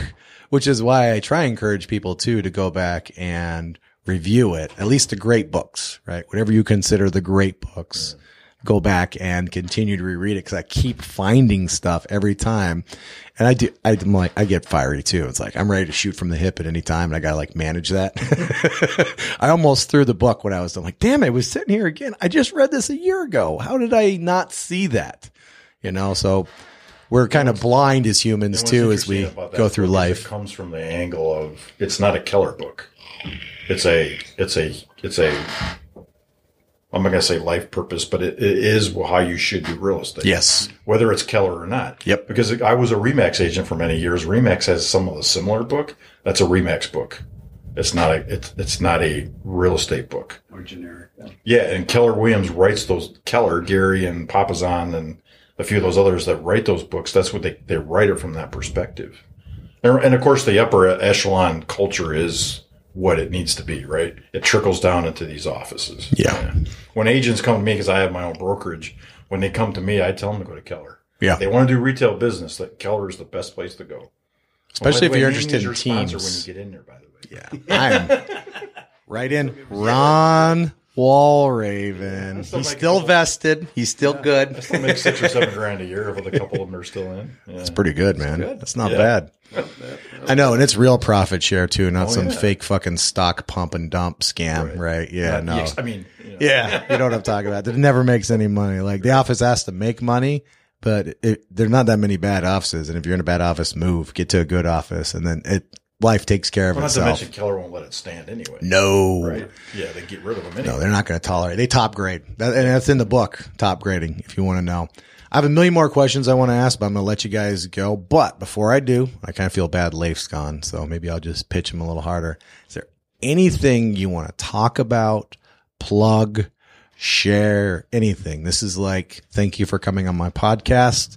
Now you get time for whatever you're interested in, whatever you want to plug, or if you want to sell, or whatever you want to share, whatever's on your mind.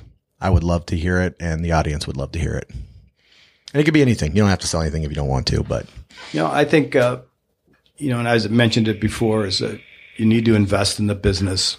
And that might be as simple as time and energy in the beginning. And then you're going to reinvest in the business from there. So put the time into learning the business is key. You know, I, agents come in, I go, I got a dumb question. I go, nah, it's not dumb. You know, it's not dumb because I don't want you to get into trouble, right? So ask the questions. Don't be afraid to ask questions. Send me an email. You're not sure, right? We want you to maneuver through this stuff and, and, and feel comfortable and that you're, you're, you're hitting the ground running, not crawling. Okay. And that, and that's, but it, I can't tell you how much like you just need to show up Yeah. and it kind Do of manages itself at that point, you know. And Yeah. if you're willing to do that and, and and put that energy into it, right, and that really doesn't cost you a whole lot in the beginning, uh, because the, obviously the, as a brokerage, you're you want everybody to grow because that's how we all grow, right? So, and that that's the beauty of the sharing piece too, is that you know. It's not a hidden society. If you know you, you want to know how to do 10 million, you go talk to this guy. And he'll tell you how I do 10 million. I make so many phone calls. I got to do get in front of so many re-engineer it people. backwards. That's Yeah. all. Yeah. It's just, you know, it's a it's a great business. So love it, embrace it, and you know, dig into it. Don't be afraid that you're going to fall because you're going to pick yourself back up, and there's people here to help pick you back up. So it's it's a great way to make a living. I love it. It's a people's business. I think that what I've noticed recently is it's kind of easy again. And a lot of these, because of course I'm a wholesaler, so I kind of gravitate to those guys, or they certainly gravitate to me. Is I just find just humble yourself. Don't be like you're You're not the best guy on the planet because you did ten deals already. You just ain't. Mm-hmm. And you know, so instead of going up there talking about your check or you got this deal, and have you lost any money yet? Yeah. Have you actually had to put money at the closing? Or, or did you have to, did that seller get so mad at you, he's suing you now because you lied through your teeth at that, at that contract signing? Like, did you just tell, if you're not going to buy it, just tell them that, you know, so that you can get some business that's in, with some integrity. You know, there's humility, in my opinion, is the number one thing you can do in any part of life, but it works really well in real estate because it, it drives those people to you for that connection, for the networking side of that, all of that, right? I just, it's, I always marvel at these guys that do one or two deals and all of a sudden they think they're the best guy on the planet. Or, and by the way, put some pants on. Like, like dress, dress like you walk into a guy, you walk into a seller's house with sweatpants on and a, and a tank top. He ain't going to sell you. No, tops. don't do that. Or Yeah. pull up in a pull up in a Escalade Cadillac. Don't do that. No. he ain't going to sell you his house. Although you look like you're rich with that Escalade, but then he's thinking, well, this guy's like making lots of money, right? Like, don't do that. You know, d- d- re- expect the perception to be true, right? I, one time I, I had bought uh, this seven hundred dollar, like uh, it was a Cavalier, like an 08 or 07 Cavalier, and it had paint issues, right? My wife was like, you need to buy a different car. I said, well, when I pull up in that car, it looks like I need money. they feel sorry for me. Yeah. right, yeah. And it's an industry, of course, I'm going to usually be an auto mechanic. I can fix it. Uh, or I know what's going on and I just leave it alone, right? But I just remember, I just thought that I'm not trying to impress anybody. I just want to, because people always, they'll ask me, so why do you do this, Ron? I do it to feed my family. That's it. That's all I, that's the only reason I do this. Do I need, do I make a lot, do I make more than most? Yeah, I do. But you know what? I got some good staff, and if you ask them about who Ron is, they'll have a good repu- they'll have a good rapport with me, and to tell you who Ron is. Yeah, up to 1 a.m. and up at 5 a.m. too. I think you earned it as well. Yeah. yeah. Well, thank you guys. I really, pre- I know it took a long time to do this. Thank you. Thank you so much. I want to thank my guests, Ron Walraven, Steve Katsaros, and Laith, who's not here. So I'm going to sell him hard too. I'm going to, I'm going to try and channel Laith. I want to thank you guys for your time today. Thanks for coming out. Reach out to Ron at waymarkhomes.com. You can hit him up on Twitter at, at Ron Walraven or go to facebook.com forward slash Ron ron.walraven. You can reach out to Steve.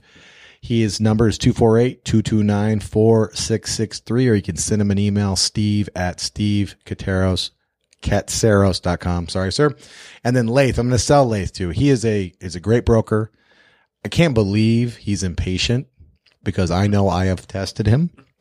I negotiate hard quite often, and he's been exceedingly patient with me, and he has helped me a lot. So if you're if you're ever thinking about becoming an agent or something like that, or you have any questions for him, or you just want to know more about the business, I, I highly recommend. He's an excellent broker. I love working with him. He really does care about his people and he really is growing his team. It's been fun to watch these, uh, these sage guys start things all over again. It helps keep me humble too when they start doing new things too. So reach out to Laith, 248-530-7275, Laith at calllaith.com, which I still love that website. It's so simple and easy to remember.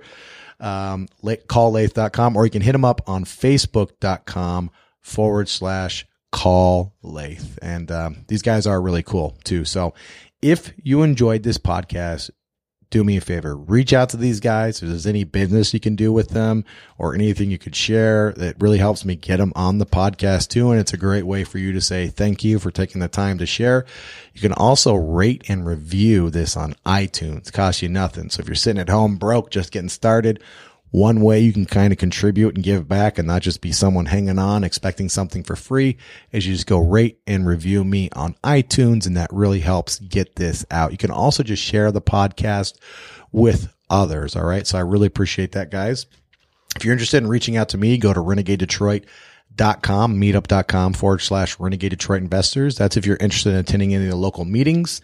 Um, you're already listening to this podcast right now, so you're aware of that. Or you can hit me up on Twitter and Instagram at Jeremy Burgess. And of course, 313 600 2133. Shout out to my boy Joe Randall from Mortgage One, the official sponsor of Renegade Detroit Investors. Um, he bought us a bunch of cool stuff so you can actually hear in the room because the meeting got so big that the previous speakers weren't getting there. And now we're recording and putting on Instagram and YouTube as well. And that was all made possible by Joe. He's not just some sponsor I grabbed. He earned that shit. He does a ton of business with a ton of investors. And he's finally a guy that I really like that I can stand behind. So it was a perfect thing. So reach out to Joe at least to say thank you. And as I wrap up this podcast, I do want to take a moment to encourage you to take the steps you need to become financially independent. I know there are a lot of distractions, mistakes, poisonous people, and bad habits that you may have to undo, right? Pick a goal, stick with it, and do something every day that gets you closer. Don't give up. All right, guys. And until the next podcast or until the next uh, meeting, crush it.